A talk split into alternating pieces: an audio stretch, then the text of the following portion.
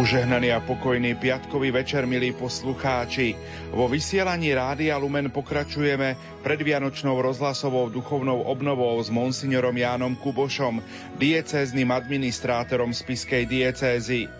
Páter Jozef Šupa v knihe Slovo má moc dostať sa do každého srdca píše: Pravdou však je a zostáva, že nie my si pripravujeme a robíme skutočné Vianoce. Vianoce nám pripravuje a robí Boh sám. Takto to počujeme aj v čítaní z listu Hebrejom. Boh mnohoráz a rozličným spôsobom hovoril kedysi otcom skrze prorokov. Teraz prehovoril k nám v synovi, skrze ktorého stvoril svet. Milí poslucháči, v nasledujúcich minútach ponúkame priamy prenos eucharistickej adorácie z rozhlasovej kaplnky svätého Michala Archanjela v Banskej Bystrici. Vedie ju otec biskup monsignor Ján Kuboš, diecézny administrátor Spišskej diecézy. Spievajú mladí z farnosti Banská Bystrica Fončorda. Technicky spolupracuje Peter Ondrejka. Želáme vám ničím nerušené počúvanie. Poďte s nami, s vašimi myšlienkami. Rádio Lumen.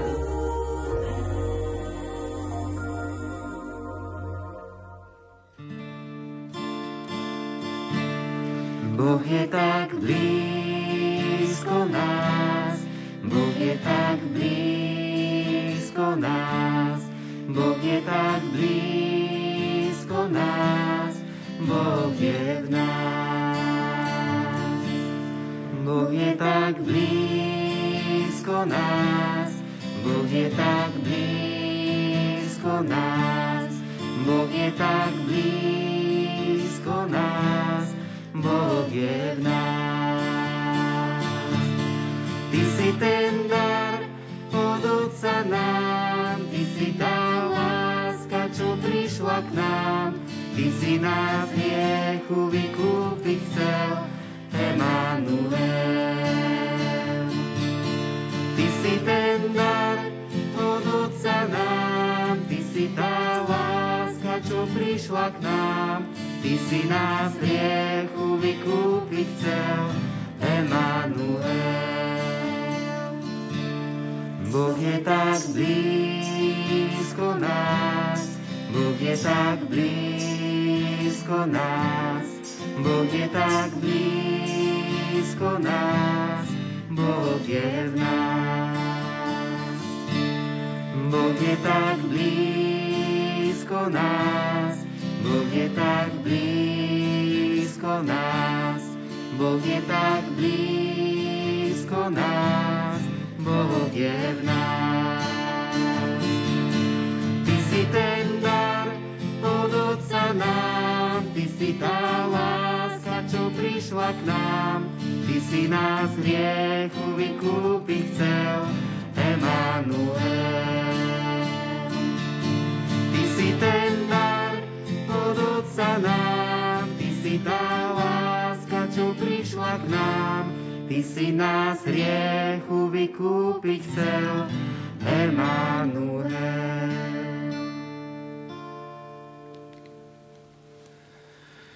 Nech je zvelebený Ježiš v najsvätejšej sviatosti oltárnej. Od tohoto času až na veky. Pane Ježišu, z lásky nebeského Otca si prišiel na svet a sľúbil si, že znovu prídeš, keď sa dni tohto sveta naplnia. Aby si ostal prítomný medzi nami, ustanovil si oltárnu sviatosť a dovoľuješ nám nielen prijímať tvoje sviatostné telo, ale i zotrvať s tebou vo chvíli modlitby a poklony. A tak to chceme urobiť aj teraz.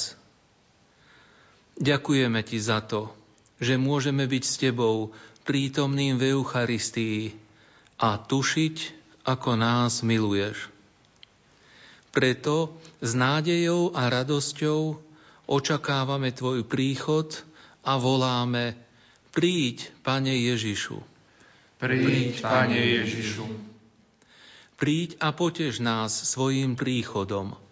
Príď, Pane Ježišu. Príď a naplň nás svojím pokojom. Príď, Pane Ježišu. Príď a daruj nám pravú radosť. Príď, Pane Ježišu. Príď a uzdrav nás z pýchy a sebectva. Príď, Pane Ježišu. Príď a vylieč nás z našich slabostí. Príď, Pane Ježišu. Príď a nauč nás žiť v Tvojej láske. Príď, Pane Ježišu. Príď a ukáž nám Otcovú tvár. Príď, Pane Ježišu.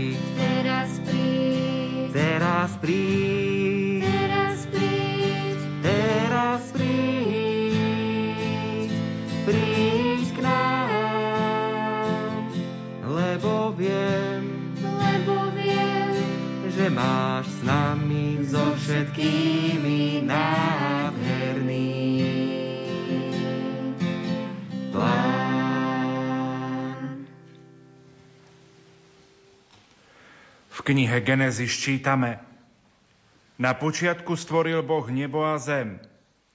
Zem však bola pustá a prázdna, tma bola nad priepasťou a duch Boží sa vznášal nad vodami. Tu povedal Boh: Buď svetlo. A bolo svetlo. Boh videl, že svetlo je dobré, i oddelil svetlo od tmy. A Boh nazval svetlo dňom a tmu nazval nocou. A nastal večer a nastalo ráno, deň prvý. Pane Ježišu, prítomný v Eucharistii, viera nás učí, že Ty si Boh, skrze ktorého bolo všetko stvorené.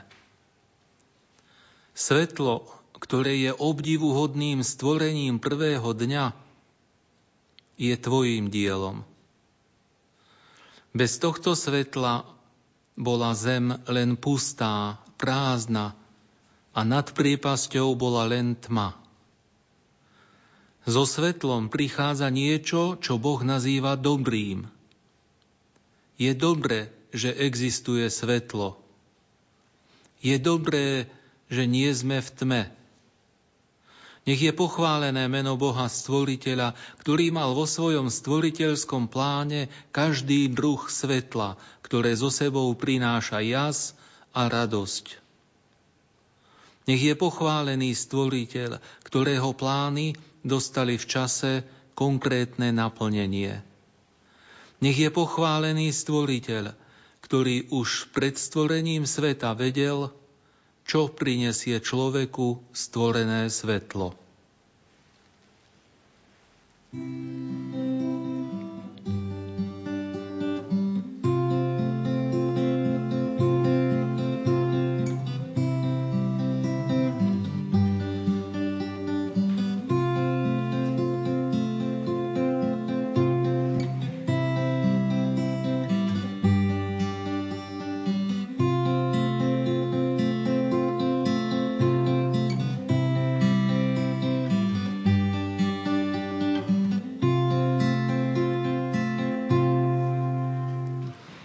vyvyšujem Teba, Pane, nad týmto dňom. Vyvyšujem Teba, Pane, nad každým človekom. Vyvyšujem Teba, Pane, nad všetkým, čo stvorené je. Vyvyšujem Teba, Pane, nad svojím životom. Vyvyšujem Tvoje meno nad každé meno. Meno Ježiš. Vyvyšujem Tvoje meno nad každé meno. Meno Ježiš. Vyvyšujem Tvoje meno nad každé meno. Meno Ježiš, vyvyšujem Teba, Pane, nad týmto dňom. Vyvyšujem Teba, Pane, nad každým človekom. Vyvyšujem Teba, Pane, nad všetkým, čo stvorené je. Vyvyšujem Teba, Pane, nad svojím životom. Vyvyšujem Tvoje meno nad každé meno. Meno Ježiš. Vyvyšujem Tvoje meno nad každé meno. Meno Ježiš. Vyvyšujem Tvoje meno nad každé meno. Meno Ježiš. Vyvyšujem Teba, Pane, nad týmto dňom.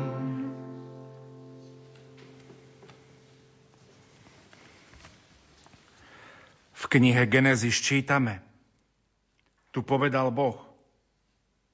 Buďte svetlá na nebeskej oblohe na oddelovanie dňa od noci. A buďte na znamenie pre obdobia dní a roky. I buďte svetlami na nebeskej oblohe, aby ste osvetľovali zem. A stalo sa tak. A Boh urobil dvoje veľkých svetiel. Väčšie, aby vládlo nad ňom, a menšie, aby vládlo nad nocou a aj hviezdy. Umiestnili ich na nebeskej oblohe, aby osvetľovali zem a aby vládli nad ňom a nad nocou a oddelovali svetlo od tmy. A Boh videl, že je to dobré. A nastal večer a nastalo ráno, deň 4. Buď pochválený, stvoriteľ sveta, že si v 4. dni stvorenia zažal svetlá, ktoré fyzicky osvecujú zem.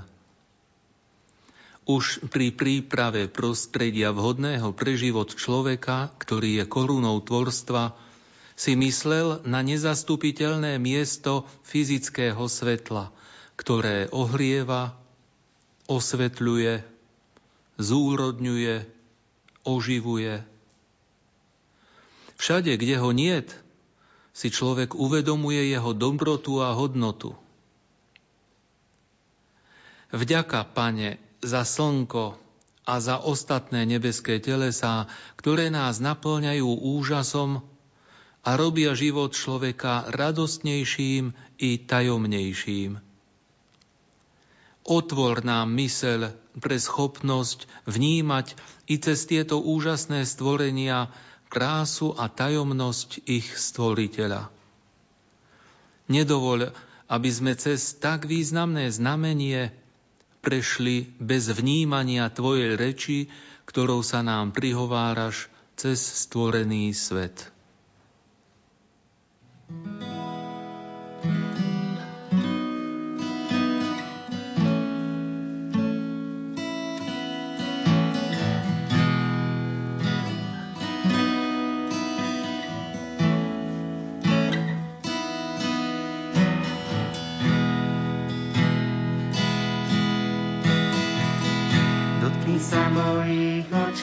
Pane, by som uvidel Ťa.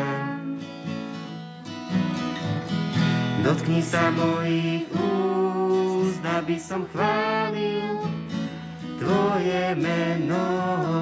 Dotkni sa môjho srdca, Pane, obnovuj ma. Zošli svojho ducha, aby očistil ma. Zošli svojho ducha, aby očistil ma. Zošli svojho ducha, aby očistil ma. Zošli svojho ducha, aby očistil ma. Dotkni sa mojich očí, Pane, by som uvidel ťa.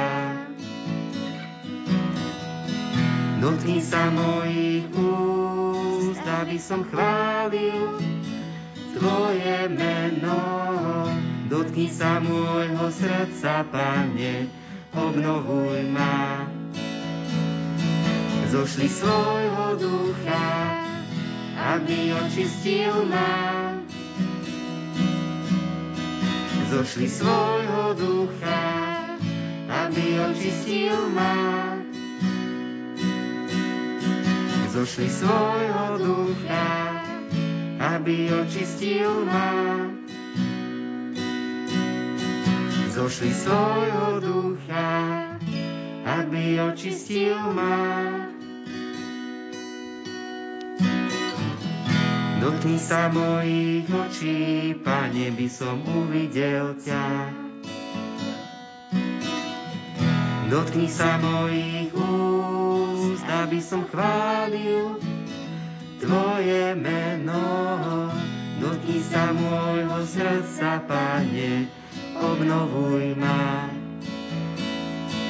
Zošli svojho ducha, aby očistil ma. Zošli svojho ducha, aby očistil ma. Zošli svojho ducha, aby očistil ma. Zošli svojho ducha, aby očistil ma. Dotkni sa mojich očí, Pane, by som uvidel ťa. V knihe Exodus čítame: Pán šiel pred nimi cez deň v oblačnom stelpe, aby im ukazoval cestu, v noci zasa v ohnivom stelpe, aby im svietil, takže mohli dňom i nocou putovať. A nikdy nezmizol oblačný stelp cez deň, ani ohnivý stelp v noci spopred ľudu. Drahý vykupiteľ, Ty si sa zjavoval v dejinách Izraela v mnohých podobách a rôznymi spôsobmi si ukazoval vyvolenému ľudu cestu. Jedným z týchto spôsobov bol aj oheň, ktorý osvetľoval noc pri odchode Izraelitov z Egypta. Toto svetlo im nielen svietilo, ale aj ukazovalo správnu cestu, aby nezblúdili a kráčali podľa inštrukcií svojho vysloboditeľa. Jedine Tvojou mocou, Pane, sa mohol Izrael tak zázračne dostať z egyptského otroctva. Iba vedený Tvojím svetlom, ktorý mu osvetľoval cestu, no osvetľoval mu aj rozum, aby sa nebúril, aby nešiel svojou cestou, ale tou Tvojou, ktorá je najistejšia. Chvála Ti, Pane, za príklad tohto Tvojho vedenia v dejinách spásy, ktoré nám dáva možnosť spoznať Tvoje angažovanie sa v osude každého z nás.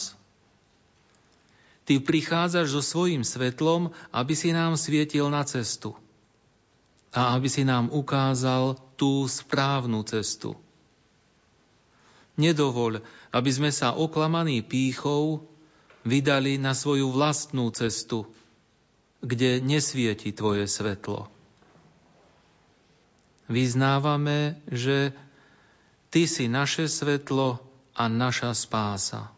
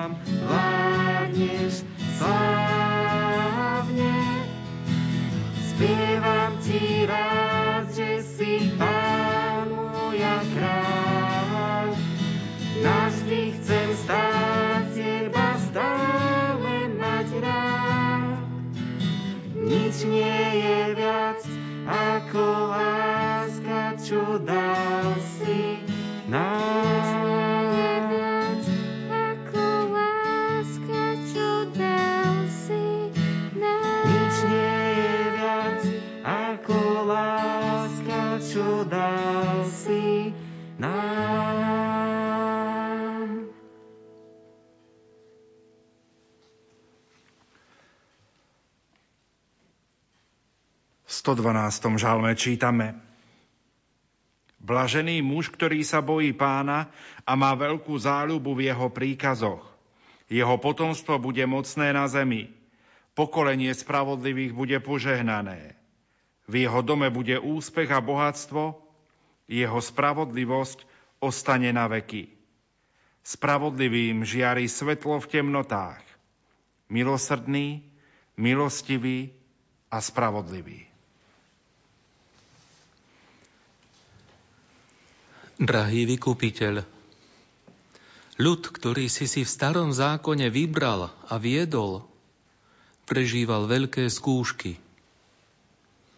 Žil uprostred temnoty, ktorá sa rozprestierala všade dookola, pretože nebolo viery v pravého Boha. Vo všetkých temnotách však mali pevnú vieru, ktorú žalmista krásne ospieval. Uvedomoval si, že človek, ktorý má k tebe úctu a plní tvoje príkazy, bude spravodlivým a od teba požehnaným. No a takýmto spravodlivým ľuďom vo všetkých okolnostiach žiari svetlo, ktoré prežaruje temnoty. Si to ty, milosrdný, milostivý a spravodlivý Boh. Chválime ťa, Pane, za toto svetlo uprostred tmy, v ktorej žili naši pravcovia. Chválime ťa, že i napriek rozpínavosti okolitej temnoty ťa nestratili, ale boli ľudom usilujúcim sa o spravodlivosť, a tak mnohí mohli zakúsiť radosť kráčania v tvojom svetle. Tak sa tvoje svetlo pomaly prebíjalo dejinami a preklenulo starozákonné obdobie, aby sa dostalo až k nám. Buď pochválený za toto tvoje tajomné konanie v dejinách spásy.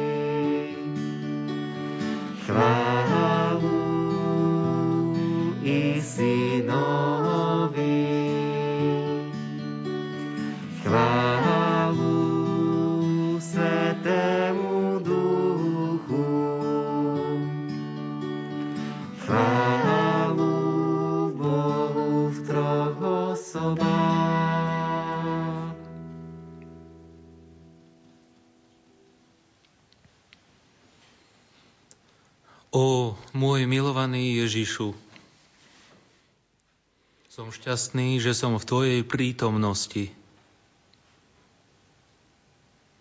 Ako povedal tvoj žalmista, byť blízko Boha je mojím šťastím. Žiadne slová nemôžu popísať, čo znamená mať teba. Boha z Boha, svetlo zo svetla, pravého Boha z Boha pravého, čo znamená mať teba tak blízko. Si skrytý,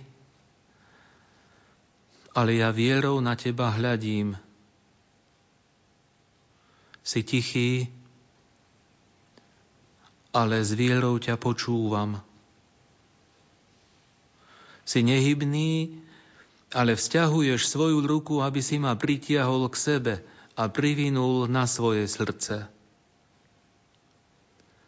Kto teba vlastní vo sviatosti tvojej lásky, vlastní všetko. Pretože si tu, nič mi nechýba. Pretože si tu, nemám sa čoho báť. Pretože si tu, nemôžem byť sám. Pretože si tu, je tu nebo samo a miliardy anielov sa ti kláňajú a chvália ťa. Pretože si tu, nemusím ťa hľadať nikde inde. Pretože si tu,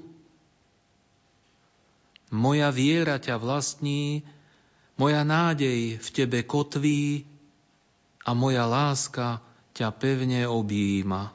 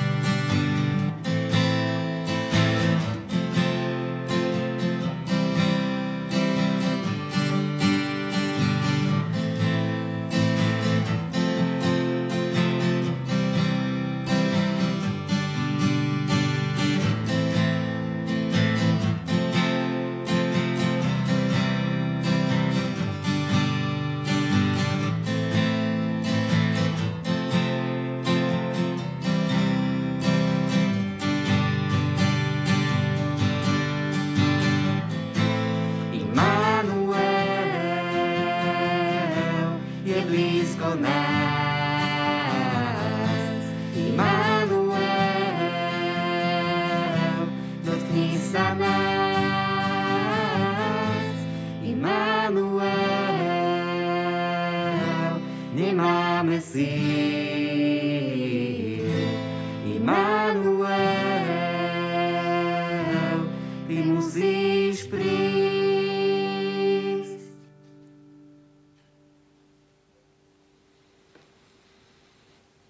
Ježišu, Ty sa aj cez svojich poslov prihováraš nám slovami nebojte sa. V pokore, hľadiac na Tvoju velebu, zatiaľ iba očami viery. Vo svetle viery chceme kráčať cestou života, aby sme raz mohli na Teba hľadieť vo svetle slávy. Do Tvojej láskavej prozreteľnosti porúčame všetkých našich blízkych, všetkých, ktorým sme slúbili naše modlitby, všetkých opustených, chorých, trpiacich. Nech Tvoje svetlo žiari na našich tvárach. Chceme na Teba hľadieť, aby sme vo večnosti neboli zahanbení, aby naše tváre naozaj žiarili Tvojou láskou. Ty si Emanuel, Boh s nami.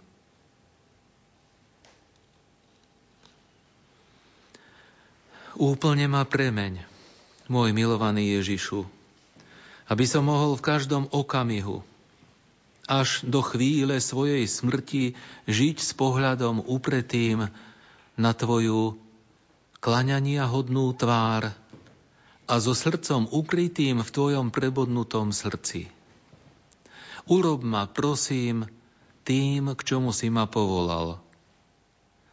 Daj, nech ťa milujem a klaniam sa Ti tak, aby som bol pre Tvoje sužované srdce utešujúcim priateľom, na ktorého si tak dlho čakal.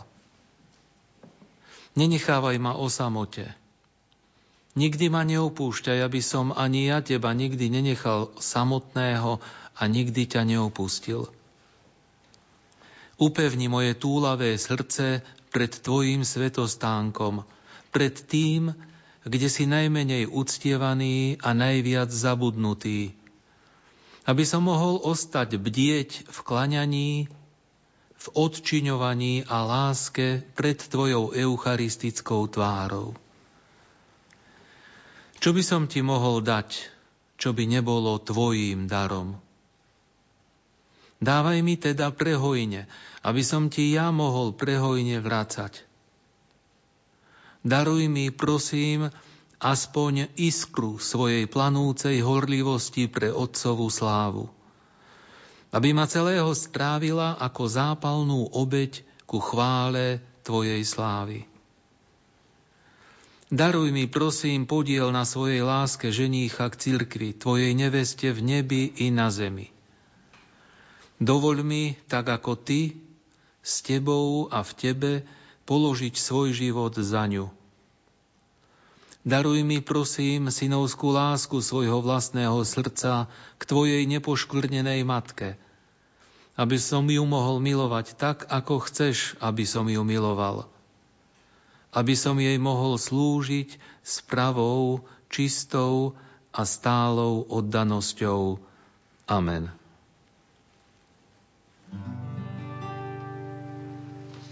Ctíme túto sviatoslavnú, zbožne skloňme kolená.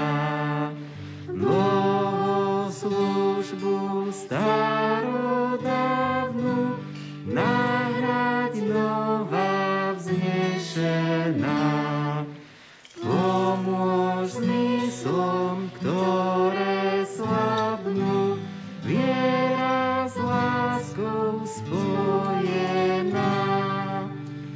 Otcu, Synu jedinému, plesanie, sláva, moc a čest ich mena.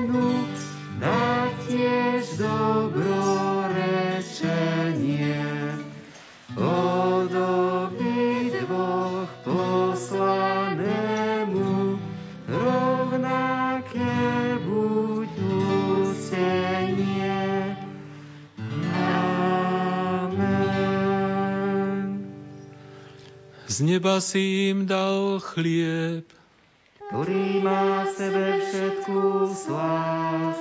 Modlíme sa. Pane Ježišu, vo vznešenej oltárnej sviatosti zanechal si nám pamiatku svojho mučenia a zmrtvých vstania. Prosíme ťa, pomáhaj nám uctievať tajomstvo tvojho tela prvý s takou vierou a láskou, aby sme vždy pociťovali účinky tvojho vykupiteľského diela, lebo ty žiješ a kráľuješ na veky vekov. Amen.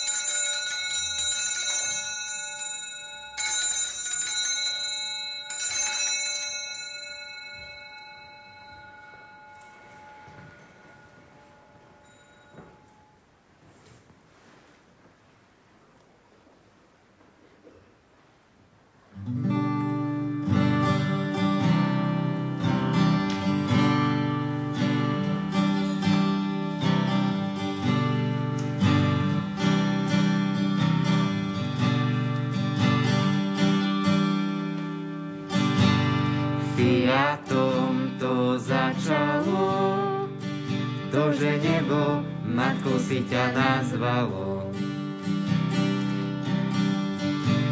Vtedy už dve srdcia v jednom chráme rásli Bohom požehnané.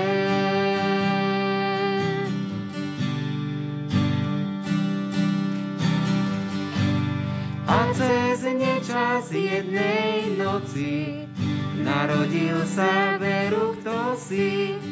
Tento už tam v jasličkách ľúbil veľmi, ako nikto z nás, ako nikto z nás, ako nikto z nás. Jemnosťou, svetosťou a láskou plná si, veď Pán vedel, komu daruje hviezdy. Bola si matkou Bohu, bola si mu oporou. Ty jediná si bola jeho domovom, jeho domovom, jeho domovom.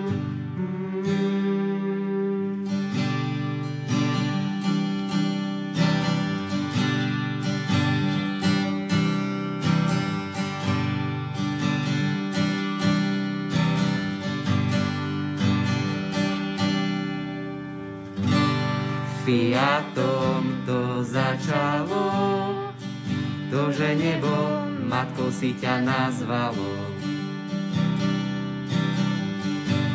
Vtedy už dve srdcia v jednom chráme rástli Bohom požehnané.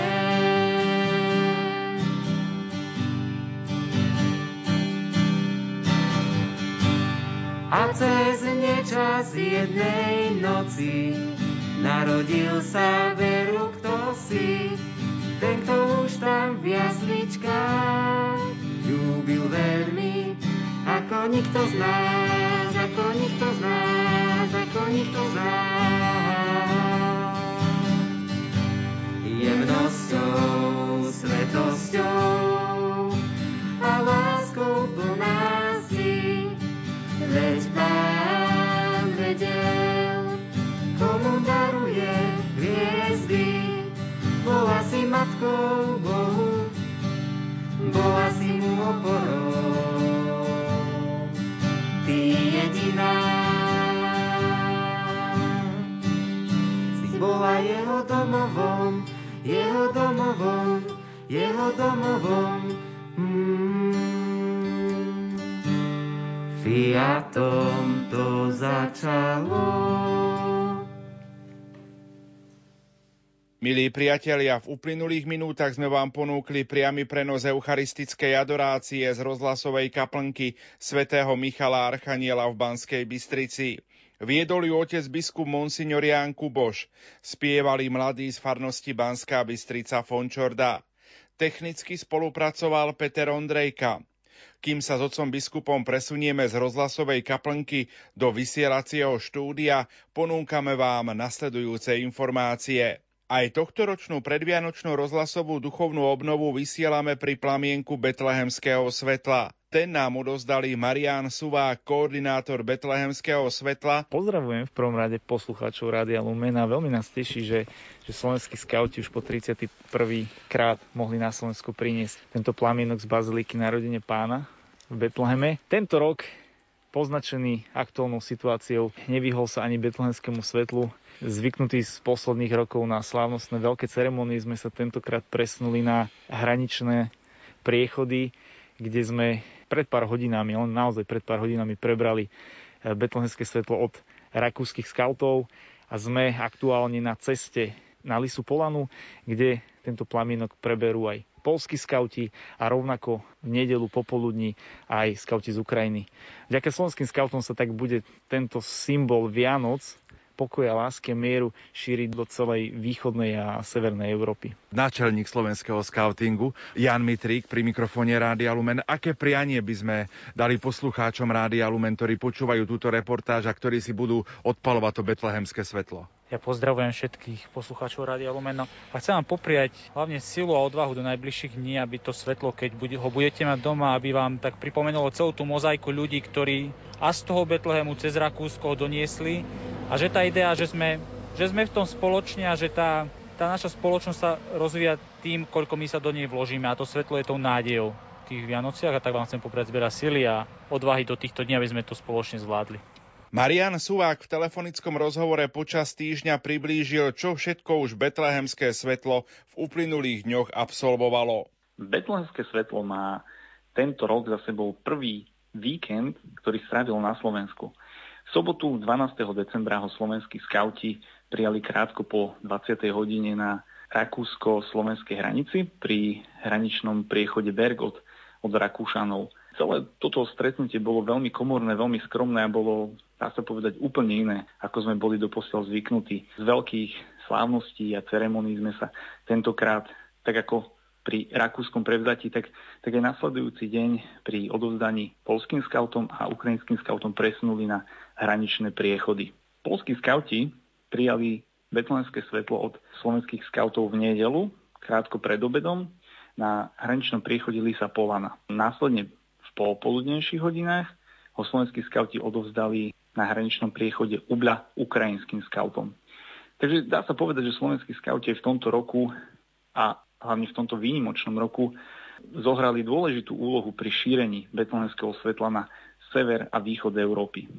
Betlehemské svetlo prijala už aj prezidentka Slovenskej republiky Zuzana Čaputová. Prvou oficiálnou zastávkou betlehemského svetla na Slovensku už tradične býva prezidentský palác, a teda aj prijatie hlavou štátu. Tento rok sa toto prevzatie uskutočnilo tento útorok, 15. decembra, kedy ho pani prezidentka Zuzana Čaputová prijala krátko pred 17. hodinou. Slávnostného prijatia sa zúčastnil náčelník slovenského skautingu Ján Mitrík, koordinátori betlehemského svetla na Slovensku Marián Suvák a Helena Michalčíková, koordinátorka veľmi v tomto roku významného a dôležitého projektu skautskej služby Miroslava Petrašová a ocenení skauti roka Mária Gimerská a Jakub Zurnia. Chceme vyjadriť aj my vďaku z Rádia Lumen, že našu predvianočnú rozhlasovú duchovnú obnovu, ktorú v týchto chvíľach vysielame, môžeme ju vysielať aj pri plamienku betlehemského svetla, takže aj týmto spôsobom chceme vám vyjadriť vďaku. Ďakujeme a všetkým poslucháčom Rádia Lumen prajeme krásne a pokojné hlavne prežitie vianočných sviatkov a pevne veríme, že betlehemské svetelko sa nám podarí rozšíriť po celom Slovensku. Aj napriek tomu, že tento rok sme pristúpili k nejakým tým hygienickým a bezpečnostným opatreniam a nebudeme ho šíriť vlakmi, no o to viac je to pre nás taká výzva dostať ho na všetky tie miesta, všetky tie tradičné miesta, kde si už ľudia na ňo zvykli a kde ho čakajú, kde ho radi príjmu. Takže myslíte na nás, myslíte na skautov a budeme si spoločne veriť, že tento rok okrem tohto malého krehkého plamienka z Betlehema budeme chrániť aj seba a svoje okolie. Počas nasledujúceho predvianočného víkendu 19. a 20. decembra prebehne symbolické odozdanie plamienka z Betlehema verejnosti na svätých omšiach v niekoľkých mestách na Slovensku. Po omši bude samozrejme možné si betlehemské svetlo odpáliť. Skauti vyzývajú k dodržaniu bezpečnostných zásad, čo najväčšej bezkontaktnosti a odpaľovaniu plamienka bez hromažďovania sa. Všetci skauti, ktorí budú betlehemské svetlo rozdávať, sú poučení o dodržiavaní bezpečnostných zásad. Rovnako by sme o ich dodržiavanie chceli poprosiť všetkých ľudí, ktorí si po svetlo prídu. Je dôležité mať správne nasadené ochranné rúško a prekryté aj horné dýchacie cesty, aj dodržiavať bezpečnú vzdialenosť. Tiež ľudí prosíme, aby prišli iba vtedy, ak sú zdraví a nemajú žiadne nezvyčajné príznaky. Určite by so sebou mali mať dezinfekčný prostriedok na ruky a vlastnú sviečku na odpálenie betlehemského svetla, podotýkajú skauti. Plamienok z Betlehema odozdajú skauti symbolicky ľuďom sobotu 19. a 20. decembra počas slávnostných svätých omší. 19. decembra o 12. hodine v dome svätého Martina v Bratislave a 20. decembra o 10. hodine 30. minúte v Žiline, rovnako o 10. hodine 30. minúte vo Zvolene, o 9. hodine 30. minúte v konkatedrále 7 Bolestnej Panny Márie v Poprade, o 9. v katedrále svätého Martina v Spišskej kapitule, o 18. v Košiciach v dome svätej Alžbety, kde bude rovnako ako v ďalších slovenských kostoloch k dispozícii pre verejnosť až do Vianoc.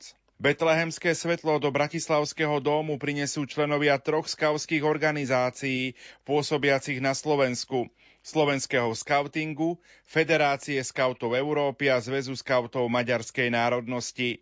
Bude to tento rok tak poprvý raz, kedy sa betlehemské svetlo dostane medzi verejnosť. Každoročné rozvážanie betlehemského svetla vlakmi tento rok nahradí jedna symbolická jazda na trase Bratislava-Košice. Ako uviedli skauti, v momentálnej situácii by samozrejme rozvážanie betlehemského svetla vlakmi po celom Slovensku nebolo možné zlúčiť s bezpečnostnými opatreniami. 30-ročnú spoluprácu so železnicami Slovenskej republiky si však vážime a túto tradíciu by sme neradi prerušili, preto sme sa dohodli na tomto symbolickom prevezení betlehemského svetla na trase Bratislava-Košice vlakovým spojením R605 Dargov s odchodom z bratislavskej hlavnej stanice o 10.13 minúte a príchodom do Košíc o 16.03 minúte. Betlehemské svetlo sa tak tento rok bude šíriť najmä alternatívnymi spôsobmi, oproti tomu, ako to bolo doposiaľ. Skavskí koordinátori pracujú na hľadaní riešení ako a kam v rámci jednotlivých organizačných jednotiek svetlo z Betlehema dopraviť. Odpáliť si ho bude možné v kostoloch, skavských domoch aj na verejných priestranstvách. Kde najbližšie k vám sa nachádza, nájdete na mape betlehemského svetla na webovej stránke betlehemského svetla, ktorú naplňajú a aktualizujú skauti z celého Slovenska. Skautky a skauti sa aj tento rok pokúsia vyniesť betlehemské svetlo aj na Lomnický štít do observatória Slovenskej akadémie vied, ktoré je najvyššie položeným pracoviskom a obývaným miestom na Slovensku. Či bude aj tento rok plamienok z Betlehema symbolicky žiariť nad celým Slovenskom tentokrát nezávisí iba od počasia, ale aj od podmienok, za ktorých bude možné fungovanie lanoviek. Cieľom tohto ročníka betlehemského svetla je dostať ho na čo najviac miest, kde svietilo aj po iné roky, a nezabúdať pritom na bezpečnosť všetkých zúčastnených. Ďakujeme slovenskému skautingu za to, že aj tohto roku prinieslo tento symbol Vianoc k nám na Slovensko.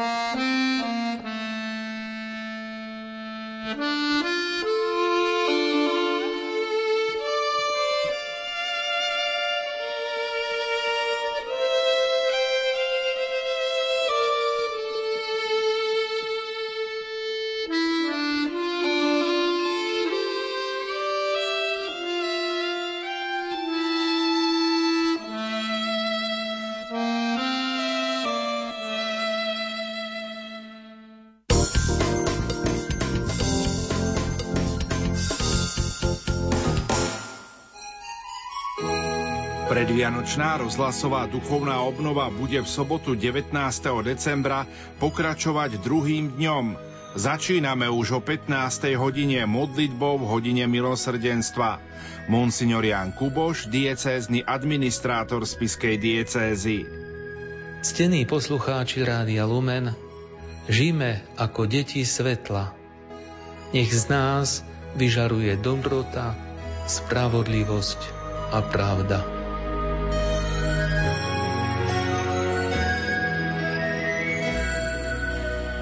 Po poludňajšom sobotnom programe nebude chýbať eucharistická adorácia, úvahy a o 18.00 priamy prenos svätej omše či kontaktná relácia od ucha k duchu. Rezervujte si čas na stretnutie s naším Pánom, ktorý je svetlom nášho života v posledný adventný víkend. Spoločné slávenie Eucharistie je jedným z pilierov rehoľného života, ktoré dal Spoločnosti Božieho slova zakladateľ svätý Arnold Jansen. Eucharistia ako centrum a stredobod nášho rehoľného aj komunitného života a taktiež spoločná modlitba. Podrobnosti odznejú v relácii Kláštory a rehoľný život s Andreou Čelkovou v nedeľu o 10.00. Priame prenosy svätých omší i sviatočné rozhovory. Aj na koniec tohto roka sme pre vás v Rádiu Lumen pripravili špeciálny program. Na čo sa môžete tešiť, prezradíme v relácii Vitaj doma rodina. Mojím hosťom bude programový riaditeľ Rádia Lumen Martin Šajgalík. Počúvajte v nedeľu o 14.00. K rádiám vás pozýva Ondrej Rosík. Pomáhajú ohrozeným rodinám, ktorých deti sú umiestnené v detských domovoch. Tiež rodinám, ktorým hrozí odobratie dieťaťa. Venujú sa aj náhradným rodinám a mladým dospelým. Spoločnosť priateľov detí z detských domovov Úsmev ako dar má pobočky po celom Slovensku. My sa vyberieme do regionálnej banskobystrickej pobočky. Keď sprievodca uvidí, že je tam možno nejaký priestor na odbornú intervenciu, vie nám dať nejaké echo. Počúvajte Svetlo nádeje v nedeľu o 15.30. Na stretnutie s vami sa teší Ondrej Rosík. Medovníky nám rozvoňajú i ozdobia domácnosť. O to viac, keď sú pripravované s radosťou i láskou. Na medovník sa dá kresliť a to je to najdôležitejšie, lebo odovzdávam kus zo svojho srdca a zo svojich pocitov, zo svojej nálady. A je to vždycky to pozitívne. Rozprávaním medovníkárky pani Márie Balačinovej vám spríjemníme večer 4. adventnej nedele. K rádiám vás o 20.30 pozýva Andrea Čelková.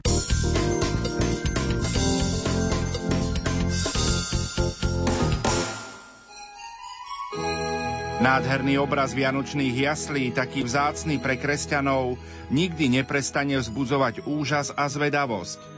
Zobrazenie Ježišovho narodenia je samo o sebe jednoduchým a radostným ohlásením tajomstva o vtelení Božieho syna. Betlehemské jasle sú ako živé evanjelium vystupujúce zo strán Svätého písma. Keď kontemplujeme vianočný príbeh, prichádzame na to, že jeho láska k nám je taká veľká, že sa stal jedným z nás, aby sme sa my mohli zjednotiť s ním. A tak slovami, ktorými pápež František začal svoj apoštolský list Admirabile Signum o význame a dôležitosti betlehemských jaslí, vás chceme, milí poslucháči Rádia Lumen, pozvať k spoločnému stretnutiu pri betlehemských jasličkách. Pripravte si počas nasledujúcich dní Betlehem vo svojich domácnostiach na mieste, kde sa po celé Vianoce môžete stretávať celá rodina pri spoločnej modlitbe. Exercitátor tohtoročnej predvianočnej rozhlasovej duchovnej obnovy, otec biskup Ján Kuboš, nám v závere nedeľnej ranej svätej omše udeli osobitné požehnanie pri jasličkách, aby sme sa naučili kontemplovať Ježiša, prežívať Božiu lásku k nám, cítiť a veriť, že Boh je s nami a že my sme s ním.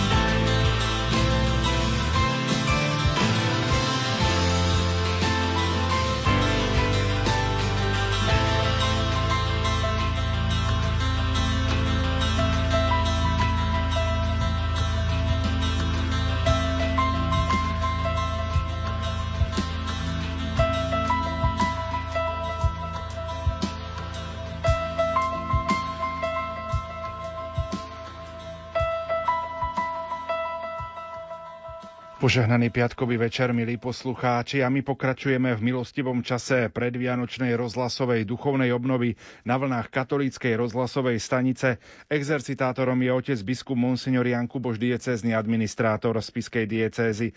Otec biskup, tak vitajte aj vo vysielacom štúdiu Rádia Lumen. Veľmi pekne ďakujem za milé uvítanie.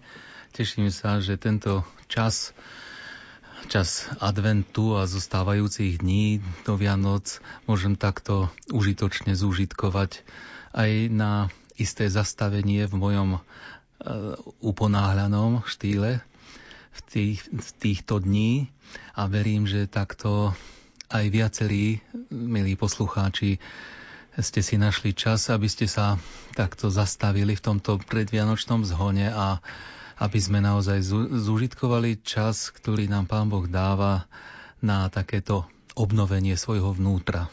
Máme za sebou bohatý program už predvianočnej rozhlasovej duchovnej obnovy. Jednak to bola svätá omša v Banskobystrickej katedrále svätého Františka Xaverského a teraz pred malou chvíľou aj eucharistická adorácia v rozhlasovej kaplnke, kde sme mysleli na všetkých tých, ktorí sú s nami prostredníctvom nášho vysielania spojení. Otec biskup, vy ste vybrali tému tej tohtoročnej predvianočnej rozhlasovej duchovnej obnovy, že bude téma svetla. Prečo práve svetlo? Isté to súvisí s tým Božím darom, ktorý som dostal tohto roku v zmysle biskupskej vysviacky. A veľa dní a hodín som uvažoval nad tým, že čo sa to vlastne stalo. A odpoveď som hľadal a nachádzal aj práve vo Svätom písme počas tých dní, ktoré obklopovali teda ten čas menovania. To bol 25. marec a nedeľa predtým. No a vtedy zaznelo v druhom čítaní, v nedeľnom čítaní, zazneli slova apoštola Pavla z listu Efezanom: žite ako deti svetla. Ovocie svetla je v každej dobrote, spravodlivosti a pravde. A práve v týchto slovách som videl aj výzvu k mojej ďalšej službe, že čo mám ďalej robiť vo svojom živote, a videl som, že toto presahuje len ten môj osobný záujem, lebo kedysi vlastne tieto slová iste apoštola Pavla tak motivovali, že zmenili jeho život. Takže toto je taká myšlienka, s ktorou sa chcem podeliť so všetkými vami, ktorí nás počúvate. Aj to menovanie prišlo v čase, kedy vlastne bolo všetko zatvorené v tom marci. Teraz prežívame podobné chvíle, opäť sa dostávame do toho slovíčka, ktoré asi v tomto roku často vyslovujeme, lockdown. A aj tie Vianoce budú asi trošku iné, ako sme možno boli zvyknutí, ale o tom môžu byť možno aj krajšie, aj hĺbšie prežité. Áno, počul som aj takúto myšlienku, že je dosť veľa ľudí, ktorí sa tešia napríklad na novoročný ohňostroj, ale zasa naopak je veľa tých, ktorí doslova trpia. A Pán Boh ako keby umožnil aj týmto druhým tohto roku takú možnosť, že budú si môcť vychutnať, ak bude jasná obloha, tak pohľadom na hviezdnú oblohu naozaj také vnútorné povzbudenie toho, že čo tu vlastne na našej planéte robíme, na čo sme tu, že nie len tie svetielka, ktoré sa takto zablisnú z ohňostroja a potešia oko na pár sekúnd alebo minút, ale ako by nám táto situácia umožnila hľadieť ďalej. Vysielame túto predvianočnú rozhlasovú duchovnú obnovu pri plamienku Betlehemského svetla. Ďakujeme skautom, že nám ho aj tohto roku doniesli. Otec biskup, máme pripravené aj úvahy na dnešný večer. Čo ponúknete v nasledujúcich minútach našim poslucháčom, ak môžete trošku navnadiť? No, chceme sa zamyslieť nad tajomstvom svetla. Z fyziky vieme, že dosť veľa je toho, čo o svetle nevieme. Svetlo má aj charakter vlny, aj charakter častice, ale napríklad nevieme o svetle povedať viac ako to, že má teda rýchlosť, ktorá je známa, rýchlosť svetla, ktorou meriame aj vesmírne vzdialenosti, ale čo je nad tým alebo za tým, tak to ani len netušíme. Tak ako keby už aj v tomto samotnom pojme svetlo bolo veľmi veľa tajomného. A tak chceme sa zamyslieť aj z toho pohľadu Svätého písma nad tajomstvom svetla, pripomenúť si stvorenie svetla, potom pouvažovať nad svetlom viery, no a tiež pouvažujeme nad svetlom, ktorým nás obdarúva Duch Svätý, aby sme kráčali cestou života v jase múdrosti. No a potom skôr také úvahy pastoračno povzbudzujúce o svetle do tmy našich dní, o mesiaci a slnku, no a takisto aj v prepojení na adventné obdobie, ktoré sa chýli ku koncu a ktoré vyúsťuje do Vianoc. Chceme si pripomenúť, že vlastne advent je časom prípravy na prijatie pravdy s veľkým P. No a tak toto má všetko vyústiť do plnej radosti a teda aby sme nežili v akejsi poloradosti. Tak sa pohodlene, milí poslucháči, usadte, aby sme sa započúvali do slovoca biskupa monsignora Jána Kuboša, aby sme spoločne sa pripravili na slávenie Vianočných sviatkov. Ja pripomeniem ešte kontakt do štúdia 0911 913 933 a 0908 677 665, mailová adresa, ktorá je vám v dispozícii, lumen@lumen.sk. Ako vy prežívate tento milostivý čas predvianočnej rozhlasovej duchovnej obnovy? Nuž a v tejto chvíli sa už pomaličky započúvame do slov otca biskupa.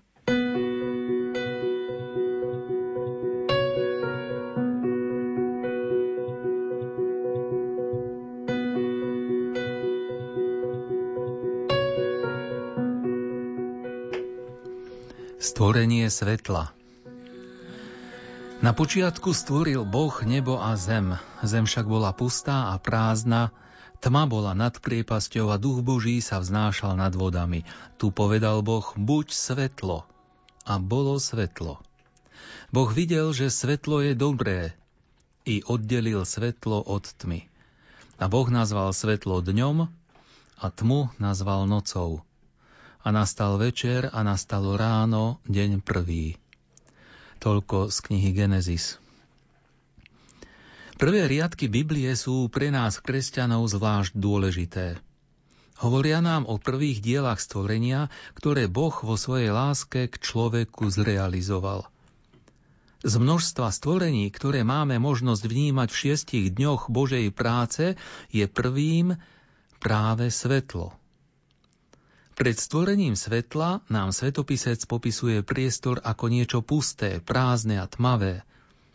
Do tohto všetkého vstupuje stvorenie svetla, ktoré je jasným náprotivkom tmy. Zrazu sa v tajomnom priestore, ktorý Boh vytváral, rozjasnilo. Boh zhodnotil tento svoj stvoriteľský čin ako dobrý. Bol to až tak užitočný čin, že v ten deň stvorenia nepribúda už nič iné, len svetlo. A nastáva večer a ráno, deň prvý, ako hovorí písmo. Keď by sme pokračovali v čítaní opisu stvorenia, v diele 4. dňa by sme sa dostali k nasledovnému opisu. Tu Boh povedal: buďte svetlá na nebeskej oblohe na oddeľovanie dňa od noci. A buďte na znamenie pre obdobia dni a roky. I buďte svetlami na nebeskej oblohe, aby ste osvetľovali zem. A stalo sa tak. A Boh urobil dvoje veľkých svetiel. Väčšie, aby vládlo nad dňom, a menšie, aby vládlo nad nocou. A aj hviezdy. Umiestnil ich na nebeskej oblohe, aby osvetľovali zem a aby vládli nad dňom a nad nocou, a oddeľovali svetlo od tmy. A Boh videl, že je to dobré. A nastal večer a nastalo ráno, deň štvrtý. Z tejto state jasne vidieť, že svetopisec popísal až vo stvorení štvrtého dňa vytvorenie konkrétnych nebeských telies, ktoré vydávajú viditeľný jas a osvecujú nám deň i noc. Hovorí sa tu o slnku, o mesiaci a aj o hviezdách, teda o tých telesách, ktoré človek žijúci v období, keď sa formovala biblická kniha Genesis, dokázal vnímať ako prirodzené zdroje svetla. Bohatstvo a novosť tohto opisu nachádzame vo fakte, ktorý potvrdzuje oproti viere iných vtedajších náboženstiev, že slnko, mesiac a hviezdy nie sú bohovia. Sú to len stvorenia, ktoré vytvoril Boh. Keď si porovnáme tieto dva dni stvorenia, vidíme, že prvý a štvrtý deň spolu súvisia, pretože v každom sa rozpráva o svetle, no zároveň sú aj dosť odlišné, pretože prvý deň nepopisuje stvorenie zdroja svetla. Tam sa dozvedáme o stvorení svetla ako takého. Čo to bližšie znamená? Aký význam má to, že každé stvorenie bolo vytvorené až následne po svetle, ktoré všetko predchádza a skrze ktoré sa odráža Božia sláva v celom stvorení?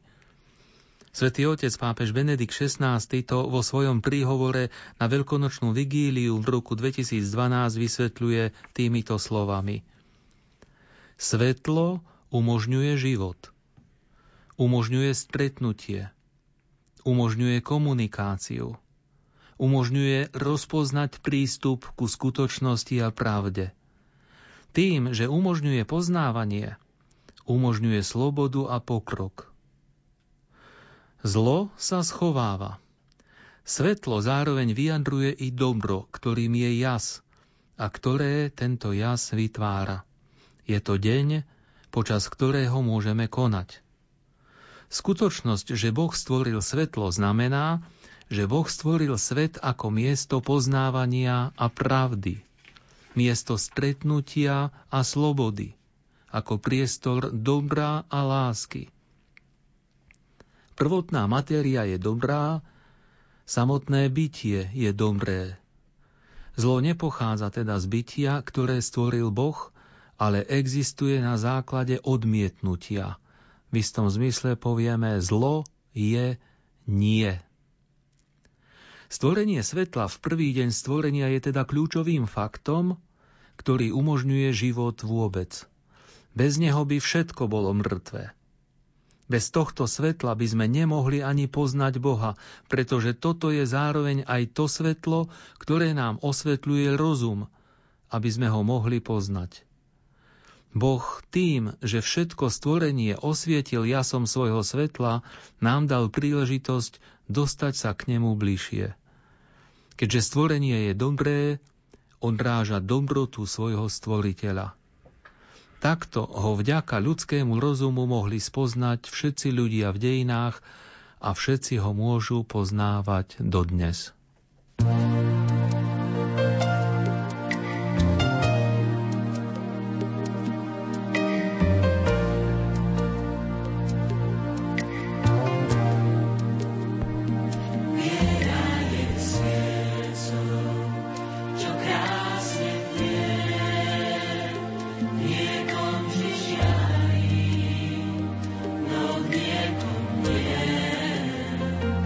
Boží duch.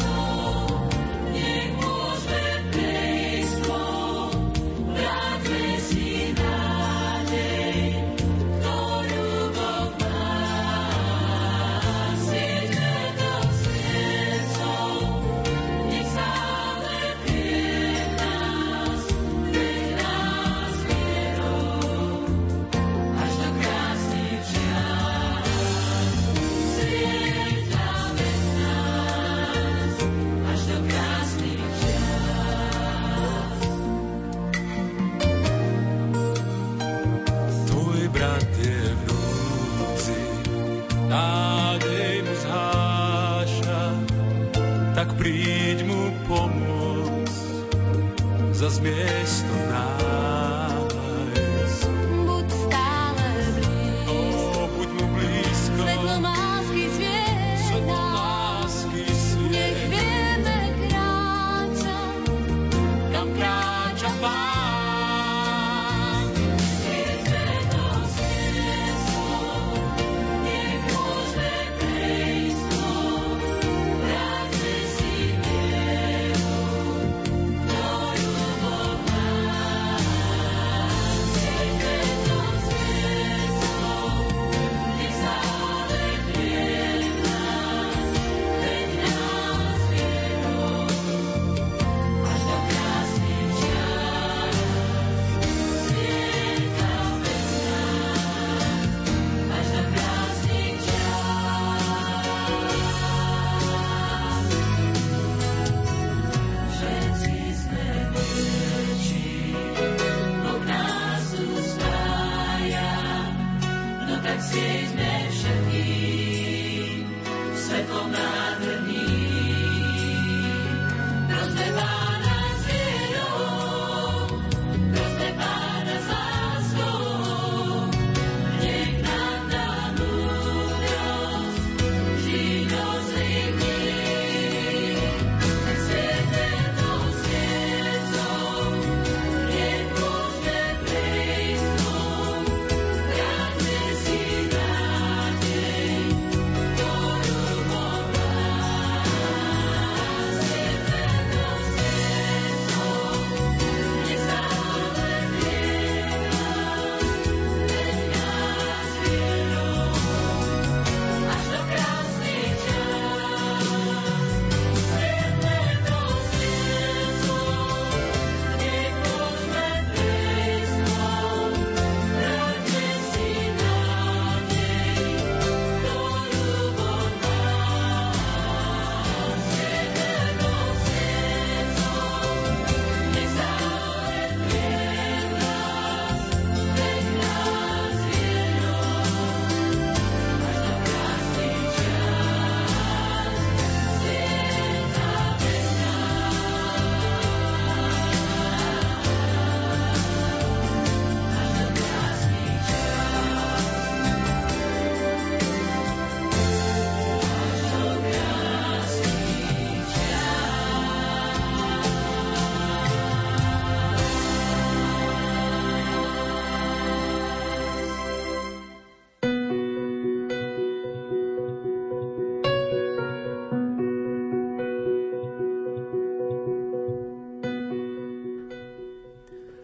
Pri zamýšľaní sa nad svetlom viery, ktoré dostávame od Boha ako dar, by sme mohli začať úvahou nad prvými riadkami Evanjelia podľa svätého Jána.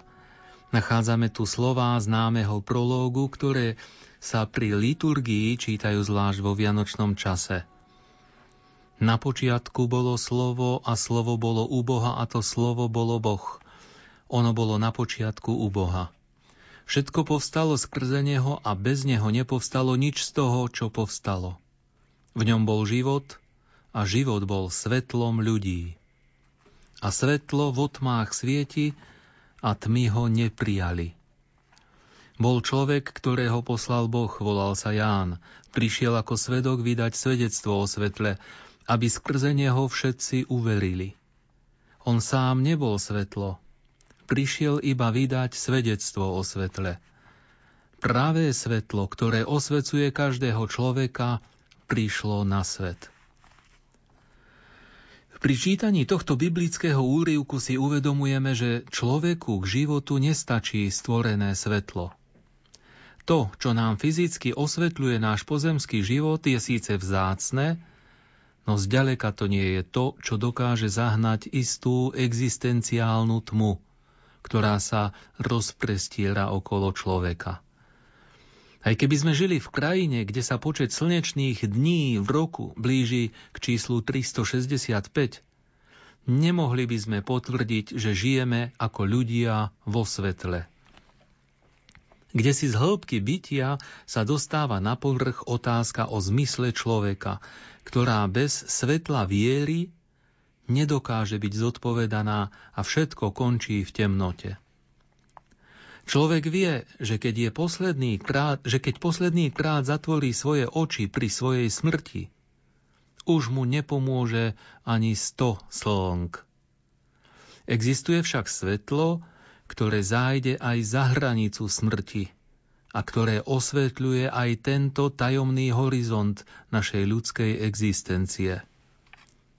Svätý otec pápež František vo svojej encyklike Lumen Fidei, svetlo viery, hneď v úvodných vetách vysvetľuje: svetlo viery, týmto výrazom cirkevná tradícia označovala veľký dar, ktorý nám priniesol Ježiš a ktorý sa v Jánovom evanjeliu predstavuje takto: ja som prišiel na svet ako svetlo, aby nik, kto verí vo mňa, neostal vo tmách.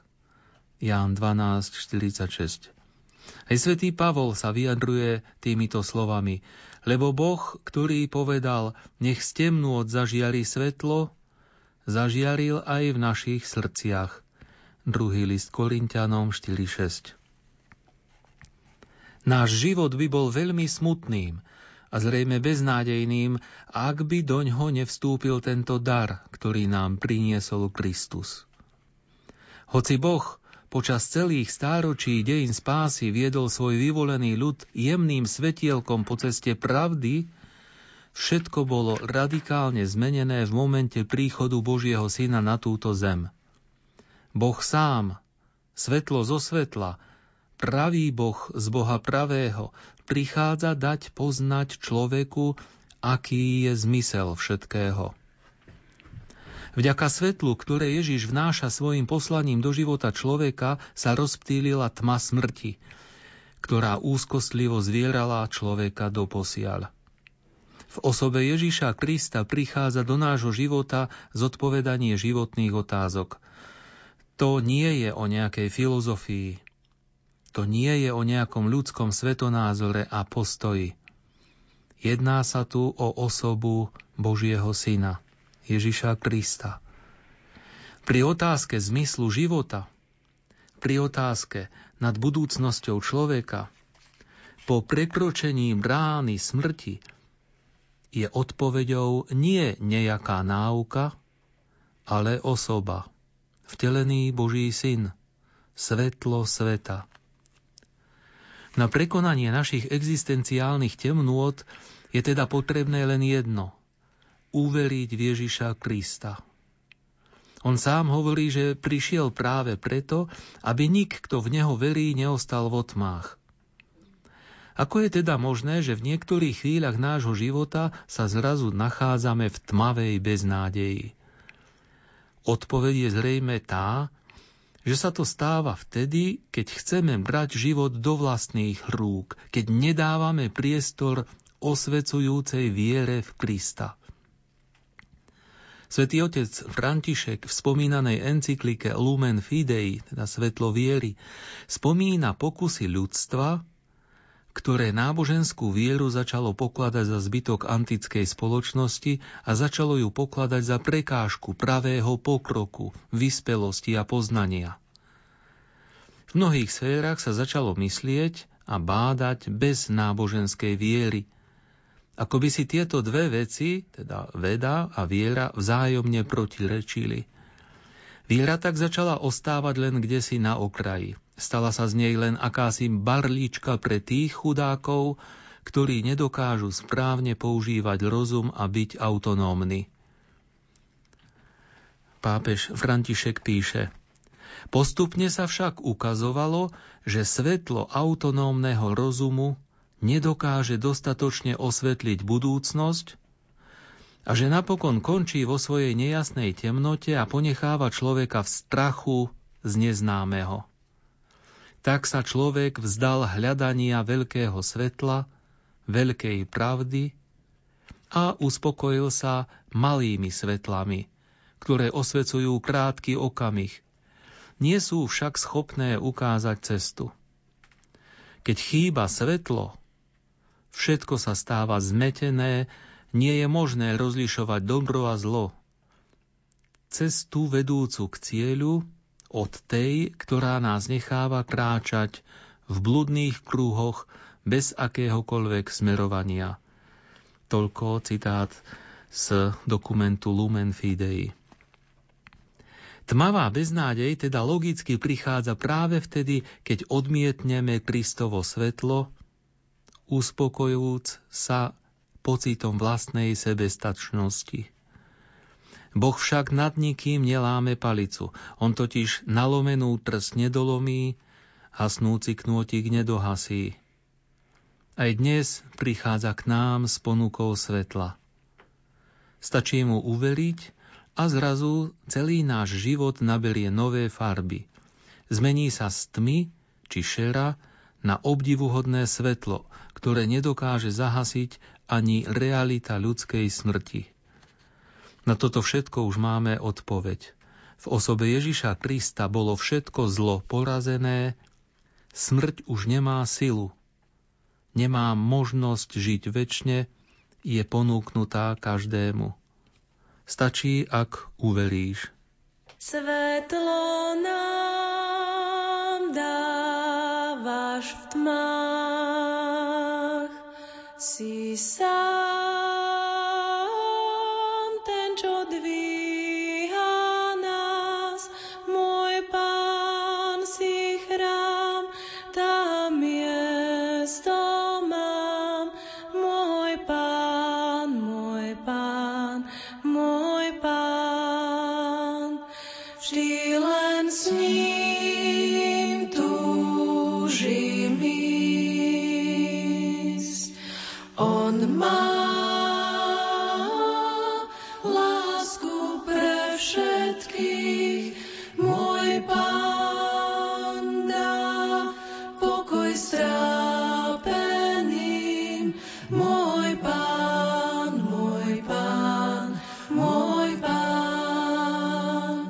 aj keď kríž nájde nás, viem, Pán silu dáva nám, môj Pán rád tebe chválu vzdám, môj Pán, môj Pán, môj Pán, svetlo nám dávaš v tmách. Si sám ten, čo dvíha nás, môj Pán, si chrám, tam miesto mám, môj Pán, môj Pán, môj Pán.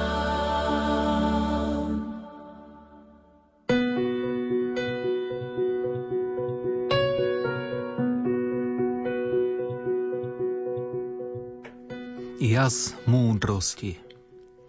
Vďaka Božiemu svetlu, ktorým je prežarované celé bytie veriacich ľudí, sa nadobúda múdrosť, ktorá je nezameniteľná s obyčajnou ľudskou rozumnosťou. Nejde len o nejaké ľudsky nadobudnuté poznanie, ktoré tiež môže človeka budovať, ale ako ho neprivedie k stvoriteľovi, je nakoniec na nič. V dejinách starozákonného Božieho ľudu máme možnosť vnímať zjavenie Božích zákonov, ktorých sa bolo treba pridržať, aby Izrael nielen prežil uprostred mnohých iných, omnoho silnejších národov, ale aby bol dokonca dávaný za vzor ako národ mimoriadne múdry a rozumný. V knihe Deuteronómium čítame: Pozri, učil som vás prikázaniam a ustanoveniam, ako mi nariadil Pán, môj Boh, aby ste ich plnili aj v krajine, do ktorej tiahnete, aby ste si ju udržali ako vlastnú. A zachováte a splníte ich napospol, lebo to bude vaša múdrosť a rozumnosť pred národmi, ktoré zvedia o každom tomto príkaze a budú vravieť: naozaj múdry a rozumný je tento veľký národ. Toľko z knihy Deuteronómium. V Múdrosť a rozumnosť Izraela teda nie je obyčajne ľudsky získanou múdrosťou a rozumnosťou. Je to niečo Bohom zjavené, darované. Ďaleko siahly pohľad Izraela, ktorý veril, že Boh aj napriek dočasnému odtiahnutiu svojej žehnajúcej ruky vždy dodrží svoju zmluvu a po preukázaní ľútosti a vykonanom pokání sa znovu vráti so svojou konkrétnou pomocou, je pohľad prekračujúci možnosti uvažovania iných národov. Izraelský národ sa teda skvel svojou múdrosťou vďaka priamému Božiemu zásahu, s ktorým však bolo treba spolupracovať. Bolo treba mať otvorené srdce na prijatie tohto osvetľujúceho Božieho daru, ktorý sa v plnosti vylieval na Boží ľud vtedy, keď dodržiavali zmluvu so svojím Bohom. Jas múdrosti ešte viac zažiaril v živote tých, ktorí spoznali Krista. On je predsa Otcova múdrosť. Knihu Múdrosti, ktorú máme v kánone kníh svätého písma, cirkev vždy považovala za spis opisujúci prorocky aj osobu Ježiša Krista. Keď Šalamún vo svojej modlitbe, v ktorej prosí o múdrosť, opisuje bližšie jej vlastnosti, hovorí: U teba je múdrosť, ktorá pozná tvoje diela, ktorá bola prítomná, keď si tvoril zemský okruh. Ona vie, čo tvojim očiam lahodí a čo je správne podľa tvojich príkazov. Keďže, ako vyznávame v kréde, bolo všetko stvorené skrze Božieho Syna, v ňom vidíme Otcovú múdrosť, ktorou tvoril svet. Novozákonným pohľadom v Ježišovi Kristovi vidíme pravú múdrosť, ktorá je, ako bolo už spomenuté vyššie, zjavne odlišná od obyčajnej ľudsky nadobudnutej múdrosti. Svätý apoštol Pavol v prvom liste Korinťanom opisuje pravú múdrosť, ktorú Gréci nedokázali pochopiť. Svet v celej svojej múdrosti nedokázal spoznať Boha. Ani tak učený staroveký národ, akým boli Gréci, nedokázal svojim filozofickým bádaním dôjsť k poznaniu pravého Boha. Boh sa preto zjavil a necháva sa poznať vďaka ohlasovaniu ukrižovaného Krista, ktorého bol Pavol hlásateľom. V osobe ukrižovaného Krista nám Pavol ponúka pravú múdrosť.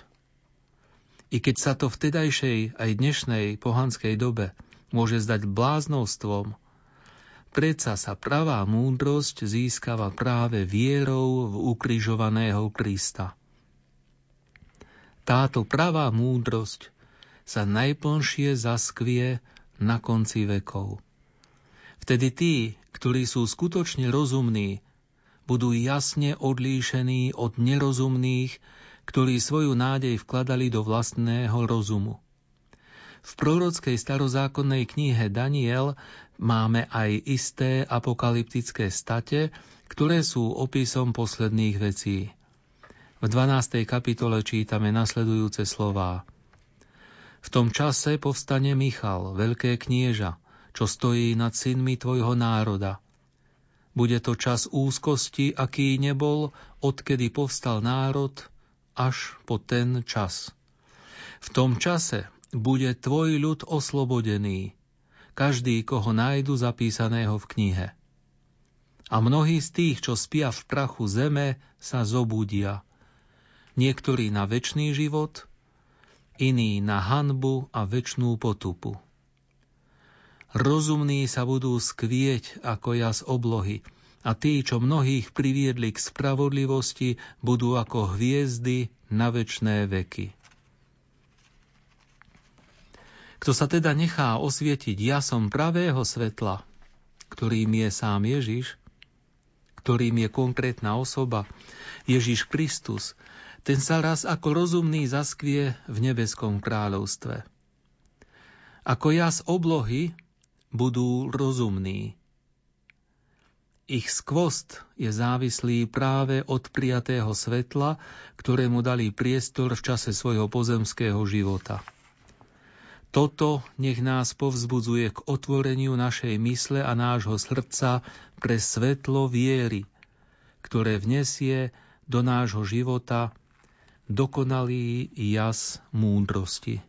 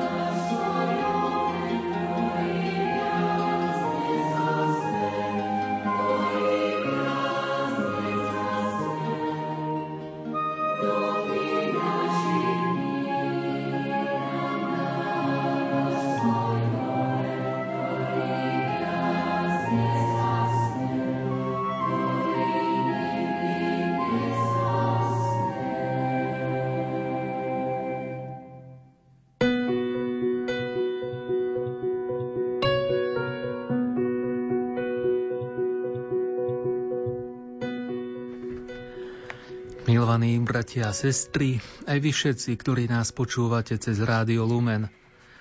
V tieto dni, keď sa svetlo dňa značne skrátilo a tma noci sa predĺžila na maximum, budeme o necelý týždeň v nádeji očakávať opačný trend. Skracovanie tmy a pribúdanie svetla.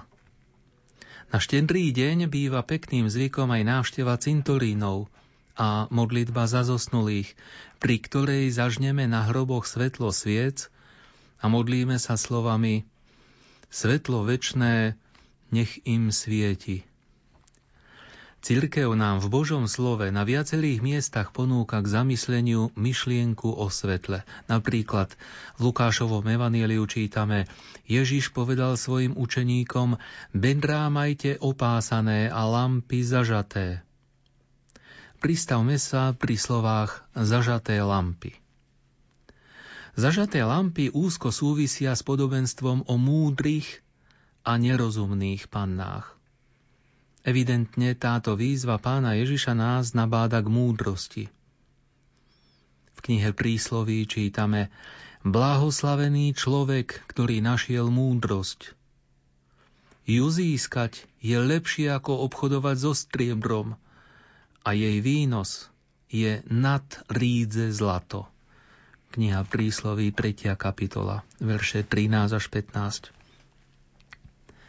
Svätý Ján Kapistránsky, ktorého liturgickú spomienku slávime v októbri, hľadajúc múdrosť života, sa ako mladý stal študentom práva, neskôr ako 27-ročný sa stal sudcom. Hľadanie múdrosti života ho nasmerovalo ku františkánom, kde sa stal kňazom. Ako vynikajúci kazateľ bol vo svojej dobe, začiatkom 15. storočia, nositeľ Kristovho svetla, Kristovej múdrosti. Bol známy zmierovateľ znepriateľených miest aj ľudí. Na jeho popud vzniklo združenie Pacelli, z latinského pax, čo znamená pokoj. A práve toto chcem zdôrazniť pre nás, aby sme boli zmierovatelia pokazených vzťahov. Naša doba je v porovnaní s tzv. Temným stredovekom značne temnejšia. Nie len pre dve svetové vojny v minulom storočí, nie len pre množstvo usmrtených, nenarodených detí, ale aj pre znevažovanie ľudskej dôstojnosti v rôznych totalitných režimoch či politických systémoch, v ktorých je človek degradovaný len na nástroj ekonomického zisku. Ak máme byť svetlom do tmy našich dní, môže nám pomôcť vzor svetosti, ktorý nielen písal o jase pravdy, ale usiloval aj ním byť. Svätý pápež Ján Pavol II. Všimnime si tieto tri jeho novoty pre život v cirkvi, ktoré sú prínosom pre našu dobu. Je to ruženec svetla, zvolanie kráľovná rodiny v litániách loretánskych a sviatok Božieho milosrdenstva. Tromi slovami môžeme charakterizovať teda to, čo sa od nás žiada pre dnešnú dobu. Svetlo, rodina, milosrdenstvo. Ruženec s tajomstvami svetla, objavovanie pravej hodnoty našich kresťanských rodín a milosrdenstvo. Tieto tri nám pomôžu, aby sa každý z nás ako nositeľ Kristovho pokoja a múdrosti stal zmierovateľom a tak aj svetlom do tmy našich dní.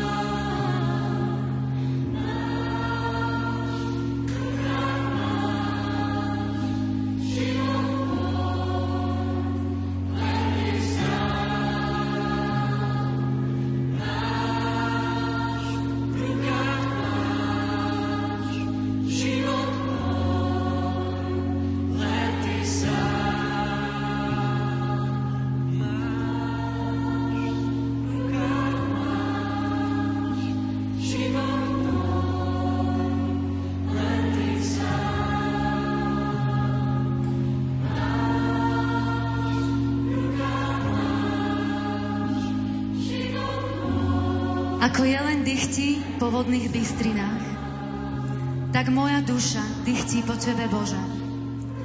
Moja duša má smet po Bohu, po živom Bohu a pýta sa, kedy pôjdem a uzriem Božiu tvár.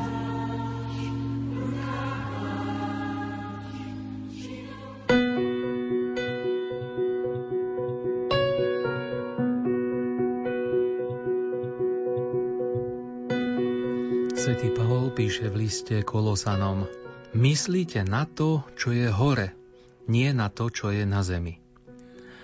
Ak nás svätý Pavol vyzýva myslieť na to, čo je hore, určite nám môže pomôcť v týchto úvahách myšlienka na mesiac a slnko. Keby u nás nevyšlo slnko, videli by sme pri vyjasnenej oblohe len mesiac.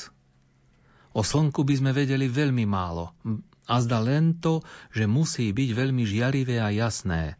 Nevideli by sme ho totiž priamo, len nepriamo, prostredníctvom mesiaca. Tak veľa alebo málo vieme o Bohu. A tak málo alebo veľa z Neho vidíme. Vidíme totiž iba Jeho odraz. Pozeráme na Jeho odraz, nie na Neho samého. Tento odraz vnímame v kráse prírody a osobitne v kráse človeka. Naše tušenia o ňom, o Bohu, ako aj najkrajšie knihy so všetkými hlbokými myšlienkami o Bohu, sú len jeho odrazom, nič viac. Jedinečným spôsobom je prítomný v Eucharistii, ale aj tam zostáva pre nás skrytý, ako to spievame v piesni z JKS. Ukrývaš svoju tvár vo sviatosti. Raz však Boha uvidíme takého, aký je. Nie však svojimi telesnými očami, pretože jestvuje aj druhé videnie, ktoré je omnoho hlbšie a podstatnejšie. Ak poviem, pozrel som smrti do očí. Nevidel som smrť svojimi očami, ale nanajvýš som zažil niečo, čo možno zažiť vtedy, keď je náš život ohrozený. Niečo zažiť je vnútorným nazeraním. Ak odhadnem vlastnosti nejakého človeka, nemusí bezprostredne predo mnou stáť. Jednoducho si uvedomujem jeho existenciu, uvedomujem si, aký je. Vidieť Boha znamená v tomto zmysle zažiť Boha takého, aký je. V našom živote sú len tri veci, ktoré sú žiadanejšie ako peniaze, moc a pôžitok. A sú to tieto tri: život, láska a spravodlivosť. Za ne je človek ochotný dať všetko.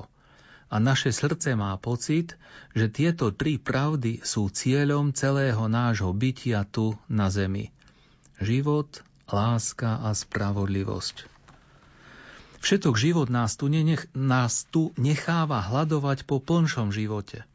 Všetka láska po väčšej láske a všetka spravodlivosť po väčšej spravodlivosti. Všetky tieto tri oblasti sú najkrajšími stopami Boha vo svete. Sú najkrajším splnom mesiaca, ktorý vytvára on, pretože je slnkom s veľkým S, svetlom sveta.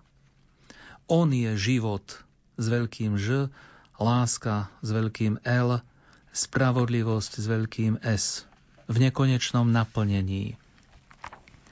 Slová myslíte na to, čo je hore, nie na to, čo je na zemi, predchádza výzva svätého Pavla: Hľadajte, čo je hore, kde Kristus sedí po pravici Boha.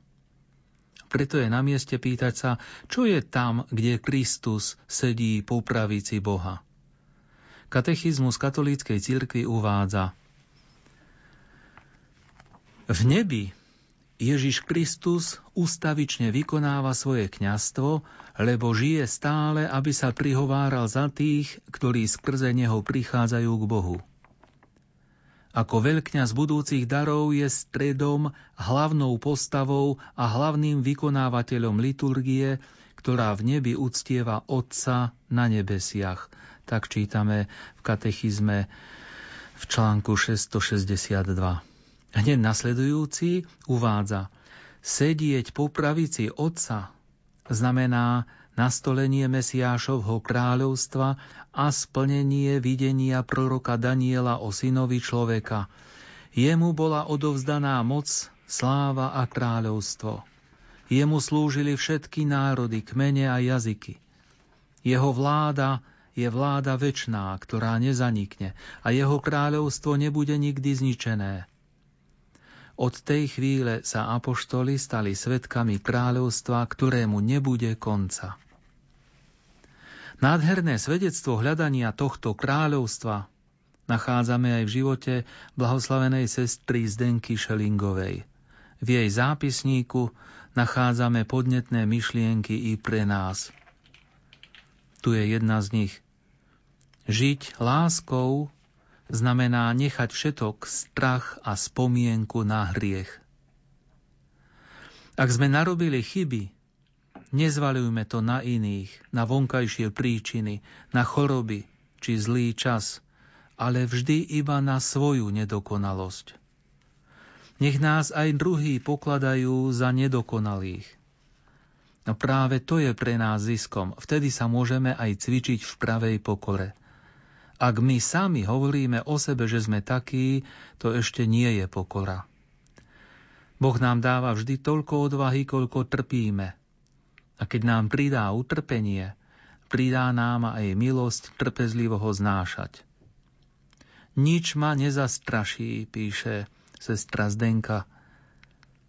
Ani vietor, čo prihnal husté mraky. Moja dôvera vtedy rastie, lebo viem, že za mrakmi je moje milované slnko. Mesiac podáva zvesť o slnku, ale mesiac sám je pre nás primálo.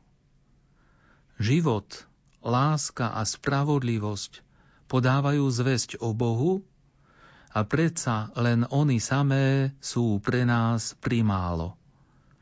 Môžeme sa však tešiť, pretože ho raz uvidíme takého, aký je. Využíme teda tento posvätný čas adventu, v istom zmysle je celý náš život tu na zemi adventom, využíme tento čas na to, aby sme v svojich myšlienkach dávali prednosť hodnotám súvisiacim s našou večnosťou. Aby sme si častejšie pripomínali Ježišove slová: hľadajte teda najprv Božie kráľovstvo a jeho spravodlivosť a toto všetko dostanete navyše.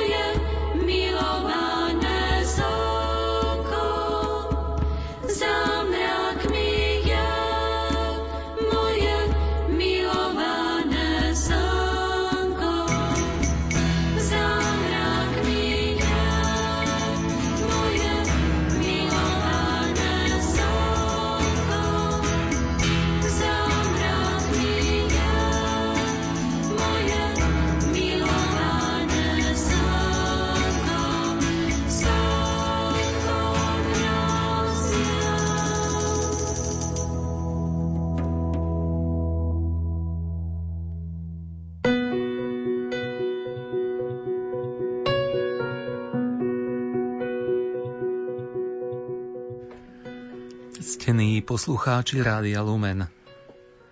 Tohtoročný november sa niesol v znamení 31. výročia Nežnej revolúcie.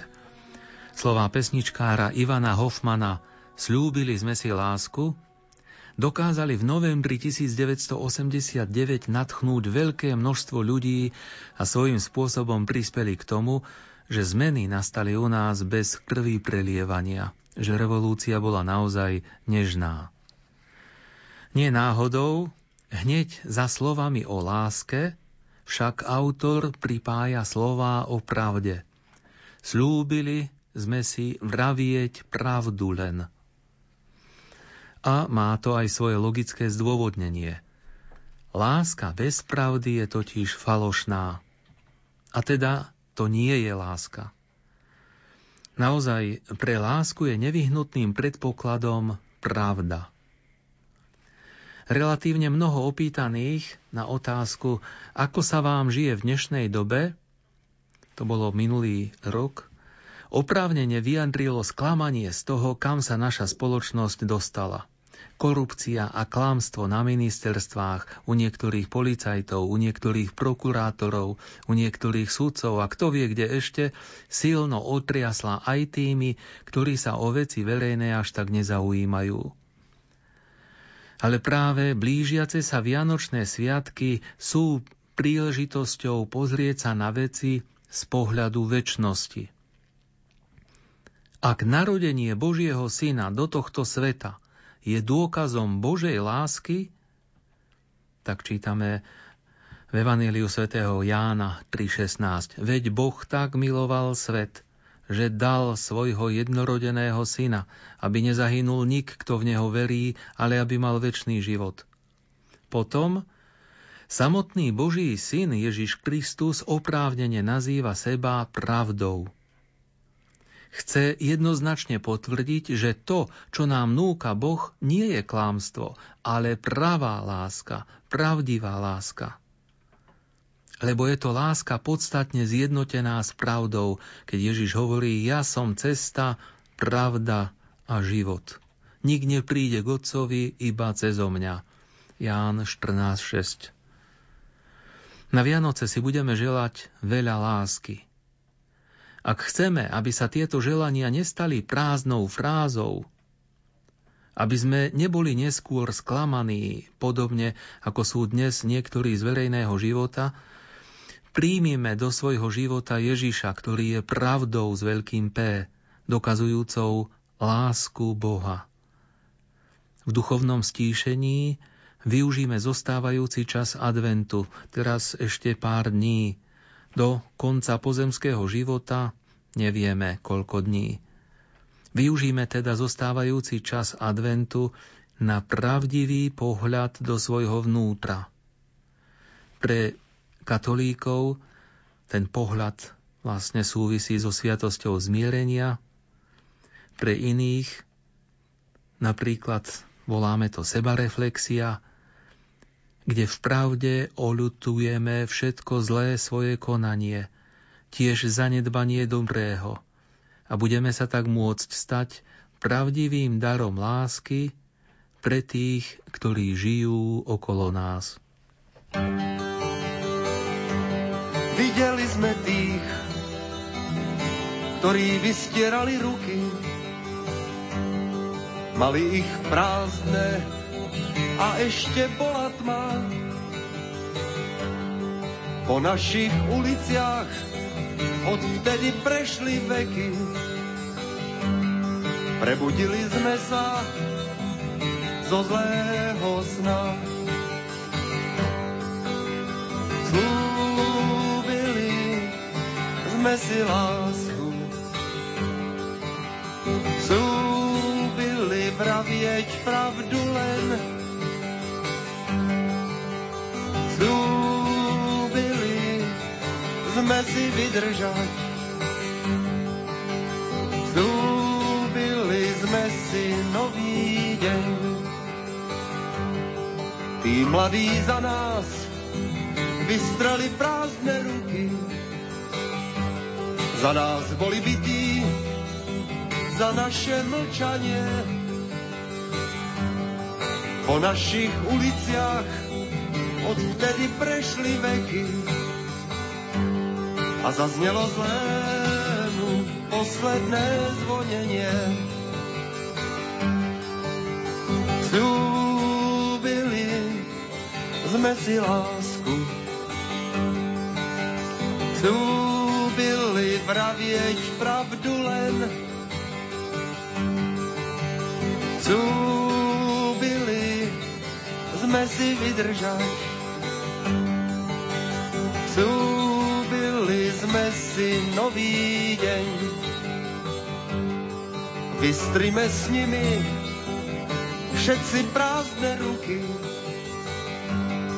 a bude v nich naša budúcnosť. Na našich uliciach podajme si ruky, nevieria strachu už ozaj bolo dosť. Sľúbili sme si lásku, sľúbili vravieť pravdu len, sľúbili sme si vydržať, sľúbili sme si nový deň. Sľúbili sme si lásku, vravieť pravdu len, slúbili sme si vydržať, slúbili sme si nový deň.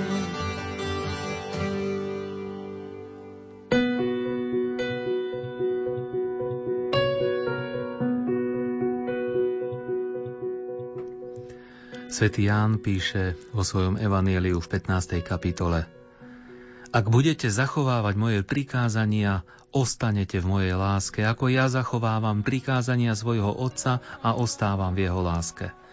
Toto som vám povedal, aby vo vás bola moja radosť a aby vaša radosť bola úplná. Toľko svätý Ján. Láska a radosť navzájom veľmi úzko súvisia. Takto potvrdzujú aj slová Pána Ježiša, ktorými nás vyzýva ostať v jeho láske, aby naša radosť bola úplná. Základný zákon lásky platí aj pre radosť. Čím viac lásky rozdávam, tým viac ju dostávam späť. A tak môžeme konštatovať, čím viac radosti rozdávam, tým viac ju dostávam späť. Stará skúsenosť hovorí, kto obdarúva druhého, najviac obdarúva seba. Alebo inak povedané, čím viac človek dáva, tým viac je obdarovaný. Kto má druhého rád, túži zdieľať sa s ním. Boh vo svojej nesmiernej láske nás všetkých pozýva, aby sme mali účasť na jeho blaženom živote. Možno teda konštatovať, že je to láska, ktorá z určitého predmetu urobí dar. Náš dar je znamením našej lásky. Veriaci človek sa neuspokojí len s ohraničenou láskou. Mnohí však, aj z nás veriacich, ako by sme nevedeli nájsť správny vzťah medzi láskou k Bohu a láskou k človeku. Akoby rozvíjať človeka a jeho lásku znamenalo umenšovať Boha. Alebo aj opačne. Akoby rozvíjaním lásky k Bohu automaticky trpela láska k človeku. Michel Kua píše v knihe Cesta k úspechu: Boh je žiarlivcom, v úvodzovkách slovo žiarlivcom, ktorý pred sobášom so mnou žiada, aby som sa rozišiel sám so sebou a aby som zavrhol zem. A kladie tam otáznik. Teda je naozaj Boh žiarlivcom? Aký zmysel však potom dať tejto zemi? A ďalej sa pýta: Mám sa teda obrátiť výlučne k Bohu a opovrhnúť svetom?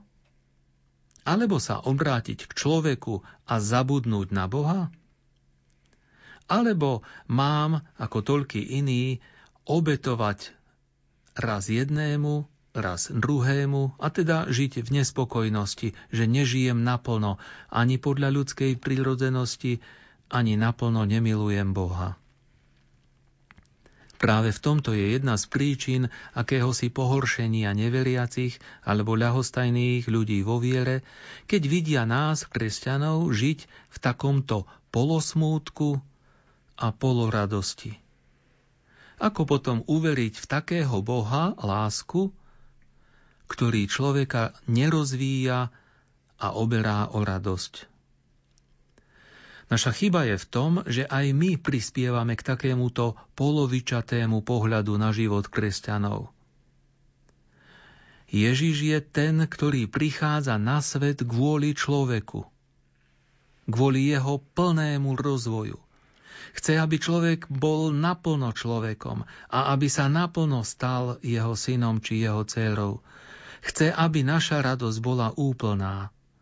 Ježiš nás vyzýva, aby sme kresťanom, ale i všetkým ľuďom ukazovali, že byť človekom to je nielen naša hrdosť, ale i naša povinnosť. Máme všetkým ľuďom pomáhať dosiahnuť ich plný rozvoj, zmocniť sa sveta, ovládnuť ho, usporiadať ho a milovať neznamená postaviť sa na miesto Boha, ale naopak poslúchať Boha a oslavovať ho. Kresťanstvo má dať plný zmysel celému životu človeka.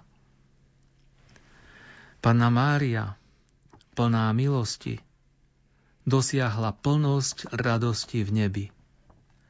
Chce, aby sme aj my došli k tejto plnosti.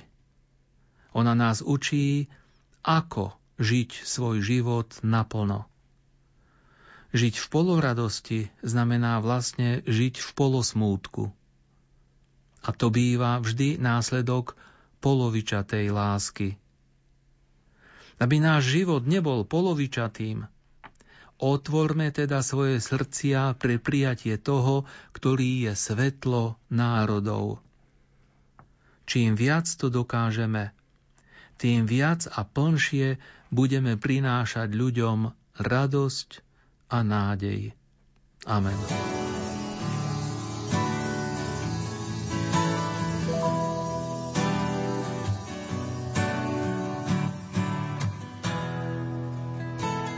Prvou sviecou zhorel vosk v prvom týždni, čakajúc z nebies bosk pre ľudstvo v žízni. Druhou sviecou zhorel vosk na druhej méte, čakajúc z nebies bosk vo zvednutom kvete.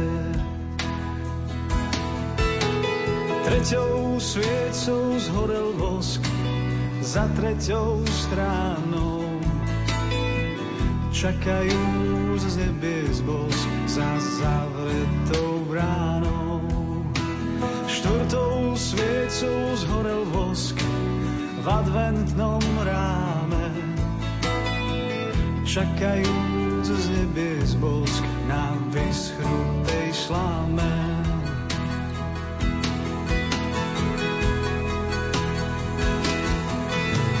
Ako sme čakali, ako sme boli, jak leniví čakali, jak ťerbavé voli.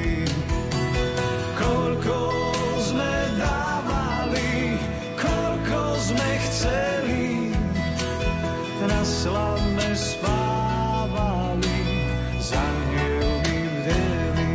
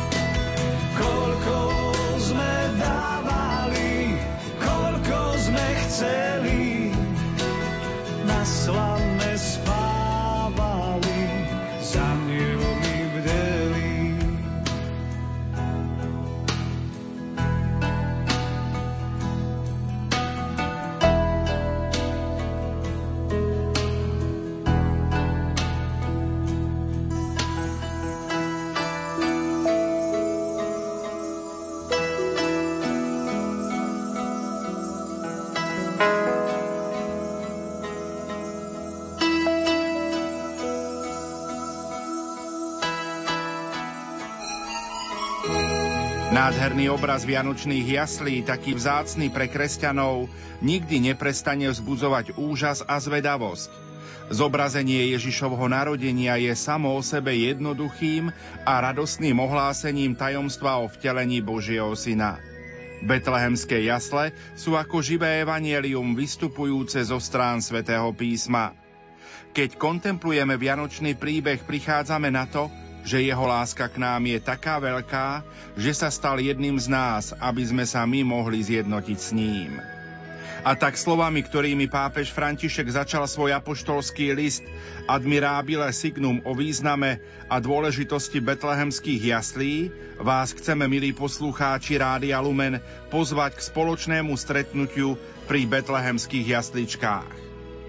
Pripravte si počas nasledujúcich dní Betlehem vo svojich domácnostiach na mieste, kde sa po celé Vianoce môžete stretávať celá rodina pri spoločnej modlitbe. Exercitátor tohtoročnej predvianočnej rozhlasovej duchovnej obnovy, otec biskup Ján Kuboš, nám v závere nedeľnej ranej svätej omše udelí osobitné požehnanie pri jasličkách, aby sme sa naučili kontemplovať Ježiša, prežívať Božiu lásku k nám, cítiť a veriť, že Boh je s nami a že my sme s ním.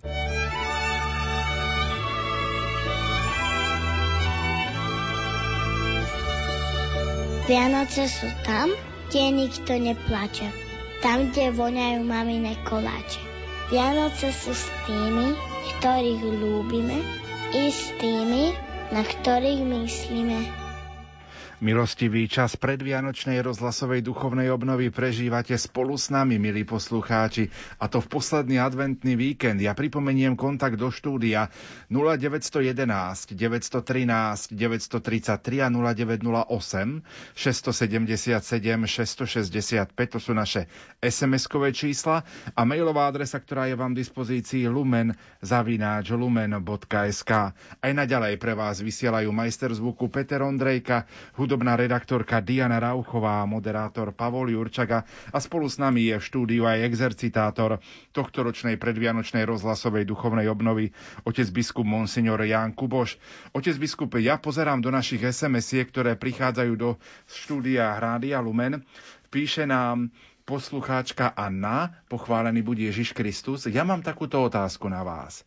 Mám 88 rokov, bola som už na Vianočnej svätej spovedi, nebola som asi 2 nedele na svätej omši, lebo sa bojím skrz koronu. Asi teraz tiež nepôjdem, keď je to sprísnené. Každý deň však počúvam sväté omše na Rádiu Lumen, ráno aj večer. Chcem sa opýtať, keby som na Vianoce šla na svätú omšu, či by som mohla ísť na sväté príjmanie, keď som vynechala tieto nedeľné sväté omše. Ďakujem za odpoveď, možno to bude zaujímať viacerých. Ďakujem za otázku. Určite, aj keď ste vymeškali 2 sväté omše, môžete byť účastná na svetom príjmaní, ak by ste zvážili a vyhodnotili, že na Vianočnej svätej omši sa chcete zúčastniť, aby ste mohli mať plnú účasť na eucharistickom slávení.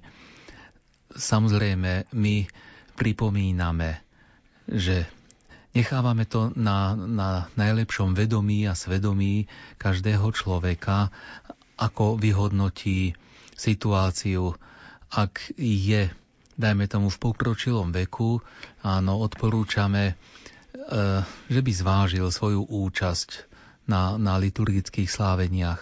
Na druhej strane sú farnosti, kde, dajme tomu, tých ľudí v kostole až tak veľa nie je, a keď je taká možnosť a má ten človek aj v pokročilejšom veku s kým ísť, tak určite môže byť na tej svätej omši a môže byť účastný tak, aby bol aj na svetom príjmaní. Takže že ďakujem za túto otázku a v tomto zmysle skôr my pripomíname tým, ktorí by mali nejaké podozrenie, že boli v kontakte s osobami, ktorí sú infikovaní koronavírusom, tak týchto prosíme, aby naozaj zvážili svoju účasť na liturgických sláveniach a radšej zostali v izolácii. Máme aj tieto dišpenzy od účasti na svätých omšiach, takže ak sme duchovne spojení cez mass médiá, tak vykonáme vlastne to duchovné, osobné posvetenie takto. Otec biskup, vy ste v októbri prežili ochorenie COVID-19. Ako ste vnímali a prežívali tieto chvíle, ak sa môžete aj s našimi poslucháčmi podeliť? Áno, nadviažúc na výzvu, ktorá zaznela aj v dnešnom evanjeliu, nebojte sa. A ja som sa takýmto spôsobom pýtal sám seba, bojím sa či nebojím. Istý otáznik tam vždy zostane, že aký priebeh teda ma bude čakať. Našťastie ja som mal nie ťažký priebeh tohto ochorenia.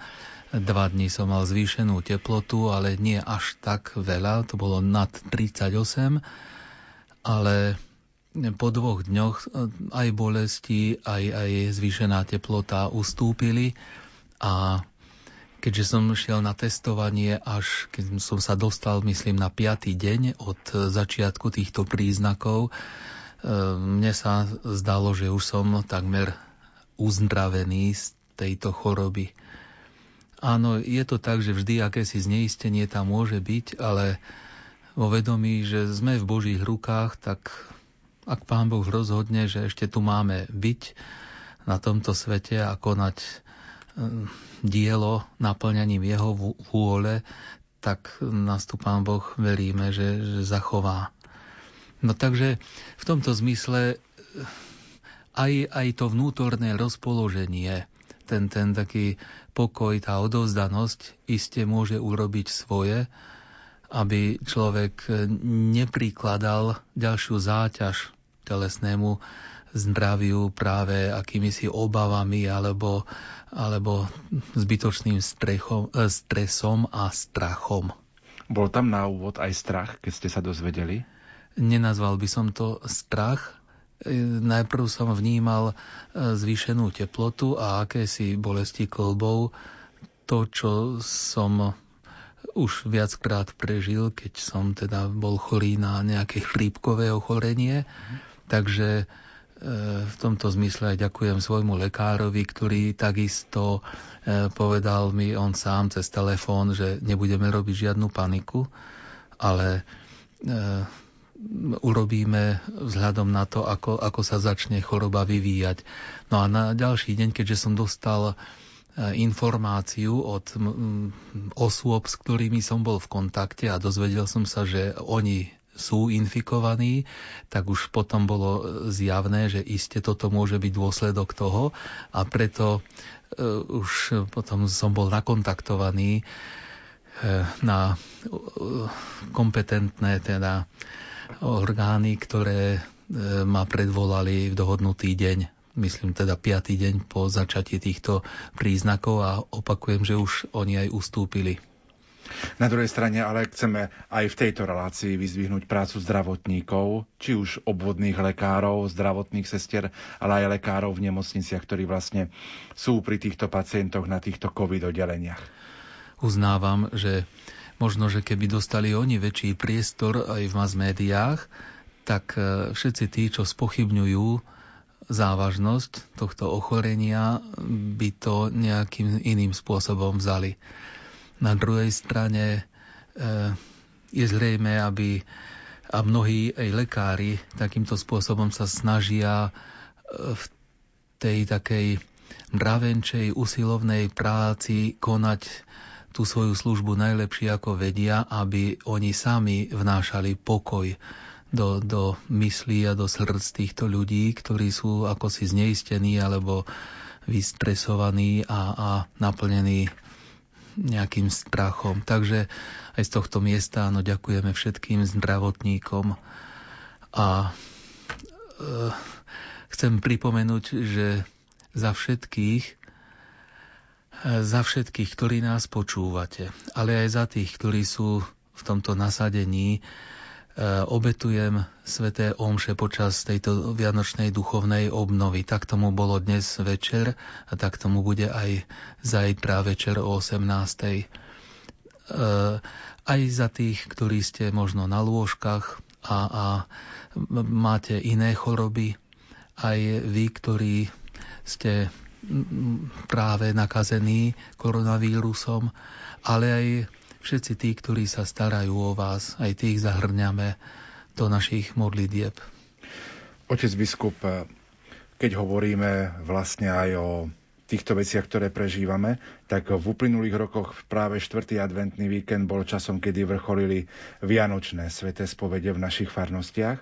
Tohto roku otcovia biskupy vyzvali veriacich, ale aj kňazov, aby si sväté spovede nenechávali na poslednú chvíľu, ale aby ich vlastne vykonávali si priebežne počas celého adventného obdobia. Na druhej strane nám to chce asi aj ukázať to, že aby sme boli prozreteľnostní, a aby sme prežívali ten advent naozaj celý, tak možno hĺbšie duchovne, aby sme to nenechávali na poslednú chvíľu. Áno, aj to je zmysel duchovnej obnovy. Ak toto slovo obnova nesie v sebe v koreni slova niečo, čo je nové, spojené s novotou, s novosťou, tak my sa môžeme pýtať, aký je človek vtedy, keď je nový kresťan.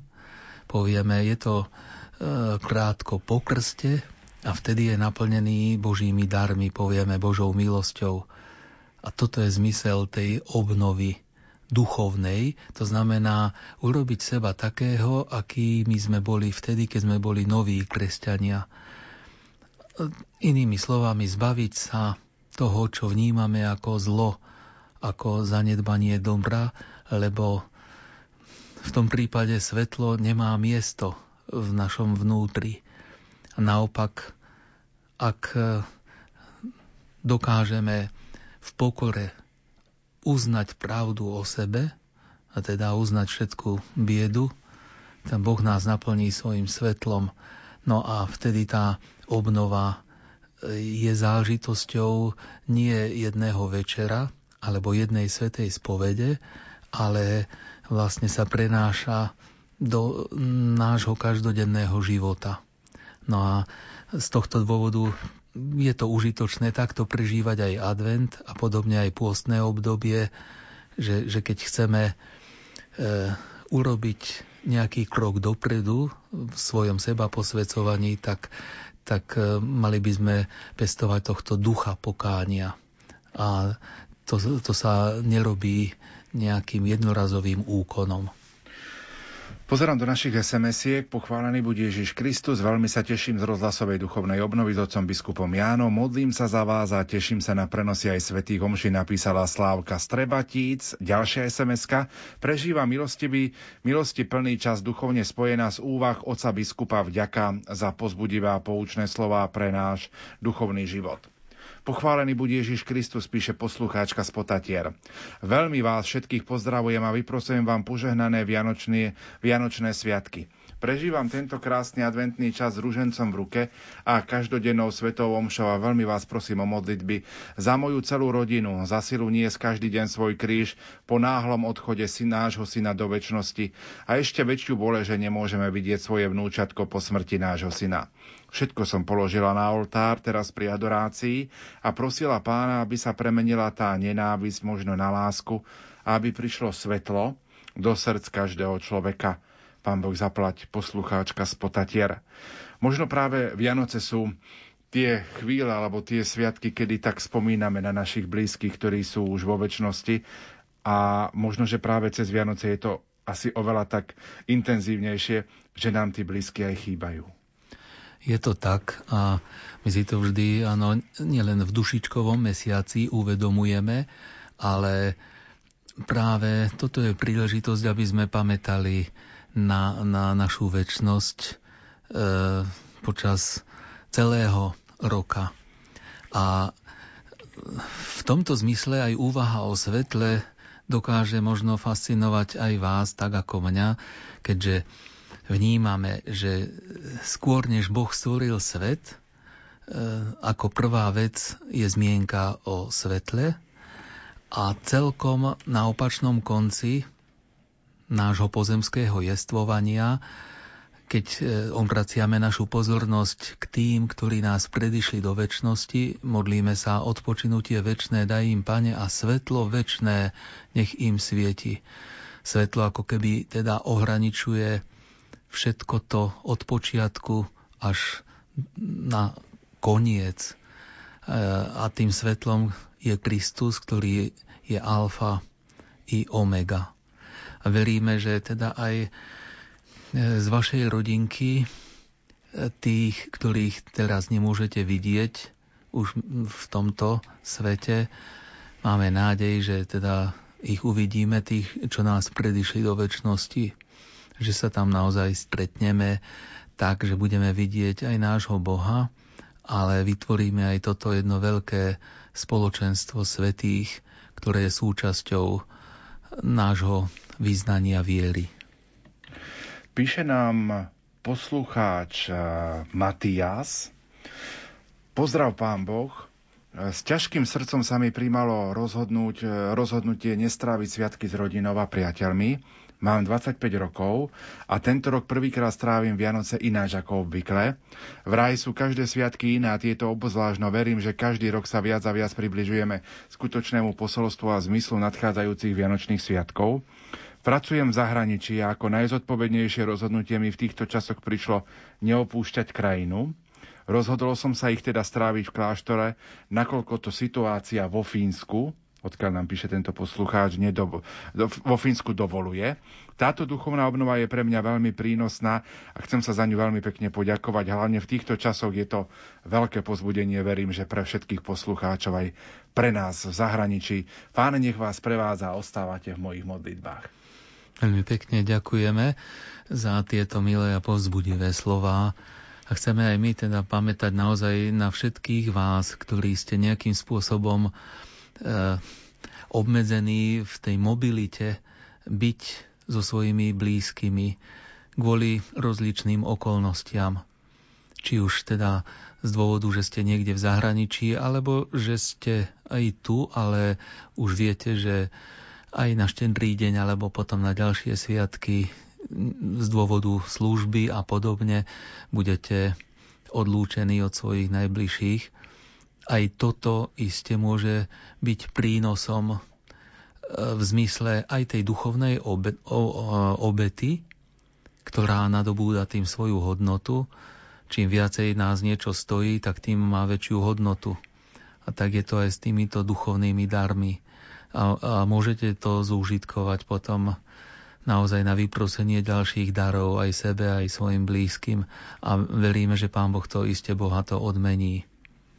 Dva pozdravy, ktoré otca biskupa určite potešia. Drahý otec biskup Ján, milí priatelia, ďakujeme za nádhernú duchovnú prípravu na Vianoce a srdečne vás pozdravujeme osobitne otca biskupa, spoločenstvo základnej a materskej školy svätého Kríža v Kežmarku, podpísaný Pavol Krajčí. Áno, ďakujem veľmi pekne pánu riaditeľovi. A posielam srdečný pozdrav zo Spišskej kapituly. Intenzívne prežívam duchovnú obnovu aj napriek pastoračnej službe v našej farnosti. Pán Boh zaplať, podpísaný Peter Kaplán, Spišská kapitula. Veľmi pekne ďakujem aj pánu kaplánovi, ktorý je naozaj taký aktívny a obetavý v tejto svojej službe. Píše poslucháč Matej, chvála Kristu, pozdravujem do štúdia. Ako prežívam adventné obdobie? No je to pre mňa výnimočné a osobné. Od marca som nastúpil na home office a tým sa všetko začalo. Stály a úprimný vzťah manželke k deťom, veľmi sme sa zblížili. Ale hlavne Boh a ja sme si vytvorili vzťah a čo považujem za milosť aj vzťah k Pane Márii. Mám 37 rokov a chcem pozbudiť mužov, aby dali priestor vo svojom srdci Ježišovi. Potom všetko má hĺbší zmysel, takže ja vlastne Vianoce prežívam stále. A teším sa na detskú radosť pri stromčeku a na skvelú kapustnicu od manželky. Požehnávam vás a pozdravujem, poslucháč Matej. Áno, všetky vianočné darčeky sú akýmsi symbolom toho veľkého daru nášho nebeského Otca, ktorý nám dáva to najvzácnejšie, čo nám vie dať, teda dáva nám svojho Syna. No a v tomto zmysle on nás učí, aby sme sa aj my stali takýmto vzácnym darom. A tú radosť návonok naozaj potom umocňujú všetky tie ďalšie mini darčeky, ktorými môže byť aj obyčajná kapustnica, ktorú s láskou navaria buď mama alebo otec, podľa toho, v ktorej rodine kto má aké skúsenosti, ale všetky tieto aj akože navonok vianočné, vonkajšie, akcidentálne záležitosti sú umocnením tej radosti, ktorá vlastne vychádza z tohto najväčšieho daru Božieho, teda Božieho Syna pre nás. Píše poslucháčka Euka, pán biskup, požehnaný večer. Ďakujem za váš láskavý prístup pri vedení duchovnej obnovy. Viete, niekedy vnímam, že hovoríme o svedcoch, ktorí sú oficiálne vyhlásení za svätých, ale ja považujem za svätých aj všetky obetavé matky, trpiace a veriace ženy, opustené manželom, trpezlivých chorých, čistých mladých ľudí, pokorného bezdomovca a aj týchto by sme sa mali možno naučiť obdivovať. Pán biskup, aká je taká praktická úloha nás, kresťanov, voči týmto žijúcim svetcom? Sám Pán Ježiš nám akoby aj ukázal, čo máme robiť a ako máme žiť tu na tomto svete, aby sme naplnili ten Boží zámer s nami. No a Ježiš voči každému človeku sa správal tak, aby mu umožnil poznať jeho vlastnú hodnotu. Tak toto jeden z cirkevných otcov nás povzbudzuje slovami: kresťan, poznaj svoju dôstojnosť, poznaj svoju hodnosť. No a my si uvedomujeme, že naozaj toto je tá vznešená výmena, tajomstvo vznešenej výmeny, že Boh sa stáva človekom, aby my sme sa mohli stať Božími synmi a dcérami. Ten prístup Ježiša je teda návodom, že čo máme robiť aj voči našim blížnym, a poznať vlastnú dôstojnosť znamená uvedomiť si to, čo poznáme zo Svätého písma, že my všetci sme svätí. Hoci naša svätosť ešte nie je dokonalá, ale ako učí katechizmus, svätosť, ktorú už sme dostali pri krste a ktorej sme nositeľmi, táto svätosť je pravá. A preto máme takto s úctou pristupovať ku každému človeku, lebo už je príbytkom Ducha Svätého, ktorý je v nás. Píše poslucháčka, prosím vás o modlitbu pre môjho syna a nevestu. Odvrátili sa od nášho Pána a často sú závislí od alkoholu. Som rada, že som dnes s vami. Ďakujeme aj vám za tieto slová. Chceme naozaj tým duchovným spojením a obrátením nášho pohľadu viery k Pánu Bohu vyprosovať Božie dary nielen pre seba, pre službu, do ktorej nás Boh pozýva, ale vyprosovať Božie dary všetkým, ktorí s nami tvoríte toto spoločenstvo, ale nielen teda aktívne, že nás počúvate, ale my vytvárame spoločenstvo aj so všetkými pokrstenými tajomným spôsobom a svojím spôsobom každý človek je objektom Božieho záujmu. A teda aj my sa snažíme všetkých ľudí zahrnúť do našich modlitieb. Tak len pripomeniem, že aj dnešná svätá omša, aj zajtrajšia bola obetovaná za všetkých, ktorí ste s nami takto duchovne spojení v tejto vianočnej, predvianočnej duchovnej obnove. Poslucháč z Liptovských Sliačov píše: požehnaný večer všetkým vo spolok. Otec biskup, ďakujeme za veľmi aktuálnu tému, ktorá, verím, prinesie aj svetlo do našich vzťahov medzi nás Slovákov, ktoré teraz toto svetlo, ktoré tak veľmi potrebujeme. Spomínam si, ako kardinál Jozef Tomko pri návšteve slovenského parlamentu, keď predniesol svoju reč, tak povedal, áno, kde sa zídu dvaja Slováci, vzniknú tri politické subjekty. Chcel tým naznačiť, že ako veľmi jednoducho a ľahko sa dokážeme štiepiť v našich pohľadoch na vec. No a aktuálna doba, ktorú prežívame, a práve v spojení s covidom, je toho dôkazom, že toho rozdelenia a nechceného rozdelenia pribudlo aj v našich kresťanských radoch, že na tú istú vec máme mnohý rôzny pohľad, na tom nie je nič zlé.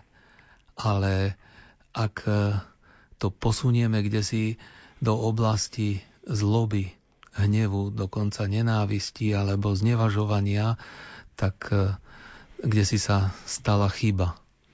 A je dobré si uvedomiť, že svetlo, ktoré prichádza, chce, aby sme vlastne tak ako zmyslami, teda našim zrakom poznávame veci okolo nás a potrebujeme k tomu svetlo, tak potrebujeme aj poznávať pravdu práve vďaka aj svetlu rozumu, ale také svetlo potrebujeme, ktoré je v prepojení na svetlo viery. Teda povieme, že rozum osvietený vierou nám pomôže poznať pravdu a podľa toho sa aj zariadiť, aby sme sa neštiepili, ale zjednocovali. Pochválený buď Ježiš Kristus a ja prosím za moju rodinu. Deti mám v zahraničí a manžela po mozgovej príhode. Poprvýkrát budeme na Vianoce bez nich. Prosím za nich o modlitbu a požehnané Vianoce prajem aj vám a ďakujem za túto duchovnú obnovu, ktorá je do tejto doby veľmi potrebná. Asi aj tohtoročné Vianoce budú mnohé rodiny oddelené od seba, nebudú sa môcť navštíviť, ale o to viac môžu jedni na druhých pamätať aj vo svojich modlitbách. Presne tak. A všetkým teda želám aj, aby sme mali dosť takejto tej obetavej lásky, lebo takúto lásku nám prináša Boží syn a ukazuje, že akákoľvek aj tá najmenšia obeta má zmysel. Keby to tak nebolo, určite by prišiel vykonať dielo vykúpenia iným spôsobom, nie takým, akým ho vykonal na kríži. Čiže hoci teda Vianoce povieme, že sú sviatkami radosti, pokoja, lásky a pohody, nezabudnime, že kvôli čomu prichádza Boží syn na svet, aby dokonal dielo vykúpenia. Požehnaný večer prajem vám do Rádia Lumen. Otec biskup, som pripútaná na lôžku. Sväté omše prežívam v duchovnom spojení cez katolické rádio ráno aj večer. Prosím o modlitby aj za vnúčku Martinku po vážnej nehode a operácii hlavy. Vyslovujem Pán Boh zaplať. Tak to je jedna z tých SMS-iek, kde sa nám ozývajú najmä naši chorí, o ktorých často hovoríme, že sú pokladom cirkvi.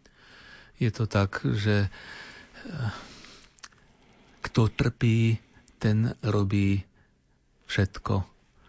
Tak vlastne to svojho času vyslovil kardinál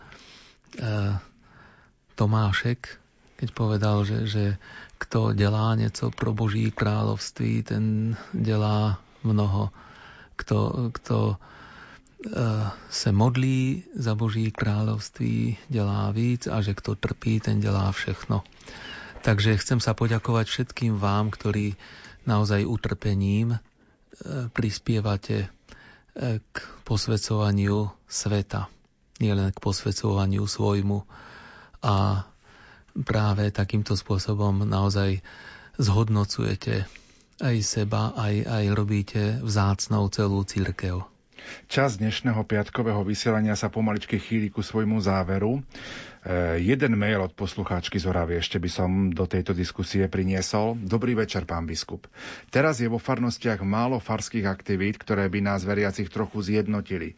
A častejšie sa hovorí, že po tomto období sa bude toto a tamto organizovať. Cítime, že kňazová ich otcovskú podporu potrebujeme už teraz. Aké aktivity sa osvedčili vo farnostiach aj v tomto obmedzenom režime, ktoré by napríklad farno spojili? Poslucháčka z Oravy. Máme v našich diecézach množstvo šikovných kňazov, ktorí svojou vynaliezavosťou dokážu naozaj podnietiť rozličné skupiny vo farnosti, keďže farnosť nenáhodou voláme spoločenstvom spoločenstiev. No a mnohí kňazi takto hľadajú spôsob, ako osloviť deti, mládežníkov, ako napomáhať rodinám. Samozrejme, že vzhľadom na obmedzenia, ktoré sú aktuálne platné, tak nie všade a nie vždy sa dá urobiť to, čo kňaz by mal na mysli, že teraz by to bolo vhodné a užitočné, ale niekedy môže byť aj podnet každého veriaceho v Krista, ktorý ponúkne kňazovi bez toho, že by ho nejako vnúcoval, ale ako ponuku, tak aj toto môže byť jeden zo spôsobov, ako napomôcť zveľaďovaniu života vo farnosti. Želám vám, aby teda sa to aj v tej vašej farnosti podarilo. Na druhej strane práve tento rok sme pozvaní k tomu, aby sme tak ako Veľkú noc aj možno tohtoročné Vianoce prežívali o to intenzívnejšie v našich rodinách. Pri spoločnej modlitbe, pri spoločnom stolovaní, aj možno pri Betleheme. Všade tam, kde sa to dá, tak je to naozaj asi najvhodnejší spôsob uvedomiť si, že keď Kristus prichádza na svet, tak neprichádza nejakým čarovným, tajomným spôsobom, ale prichádza do obyčajnej rodiny. A tu vlastne týmto skutkom vypovedá oveľa viac, ako keby, napísal jednu obrovskú knihu s témou hodnota rodiny v živote človeka.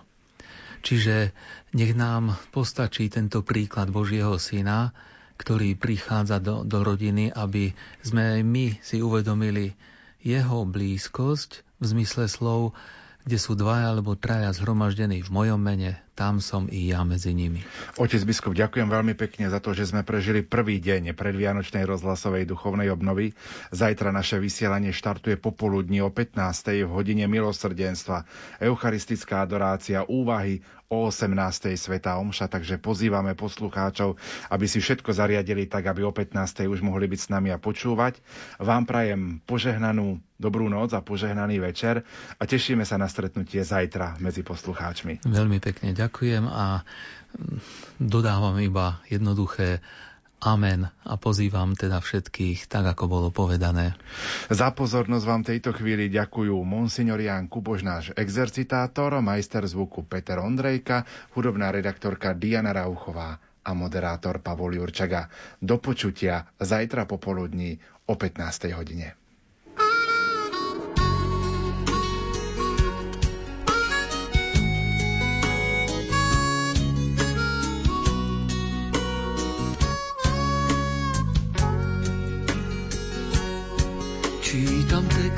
Zabúdam aký, vždy k prvej vete musím sa vrátiť, tak to už býva, keď má prísť niekto milovaný. Otvorí dvere a všetko sa zmení, dvere do mojich túžob a snení, ako Vánok príde nežne darovaný. Strácam slova, keď knihou prechádzam znova a znova a v hrbe stránok nachádzam Vánok sľubovaný. Občas aj láska vie narobiť vrásky, nie že by chcela, to len tak z lásky. Túžba a život nie vždy nájdu spoločnú reč. Chcem ju skúsiť, chcem o nej spievať, že je to pieseň poslaná z neba, odpoveď na názor občas zabúdaný. Strácam slova, keď knihou prechádzam znova a znova a v hrbe stránok nachádzam Vánok sľubovaný.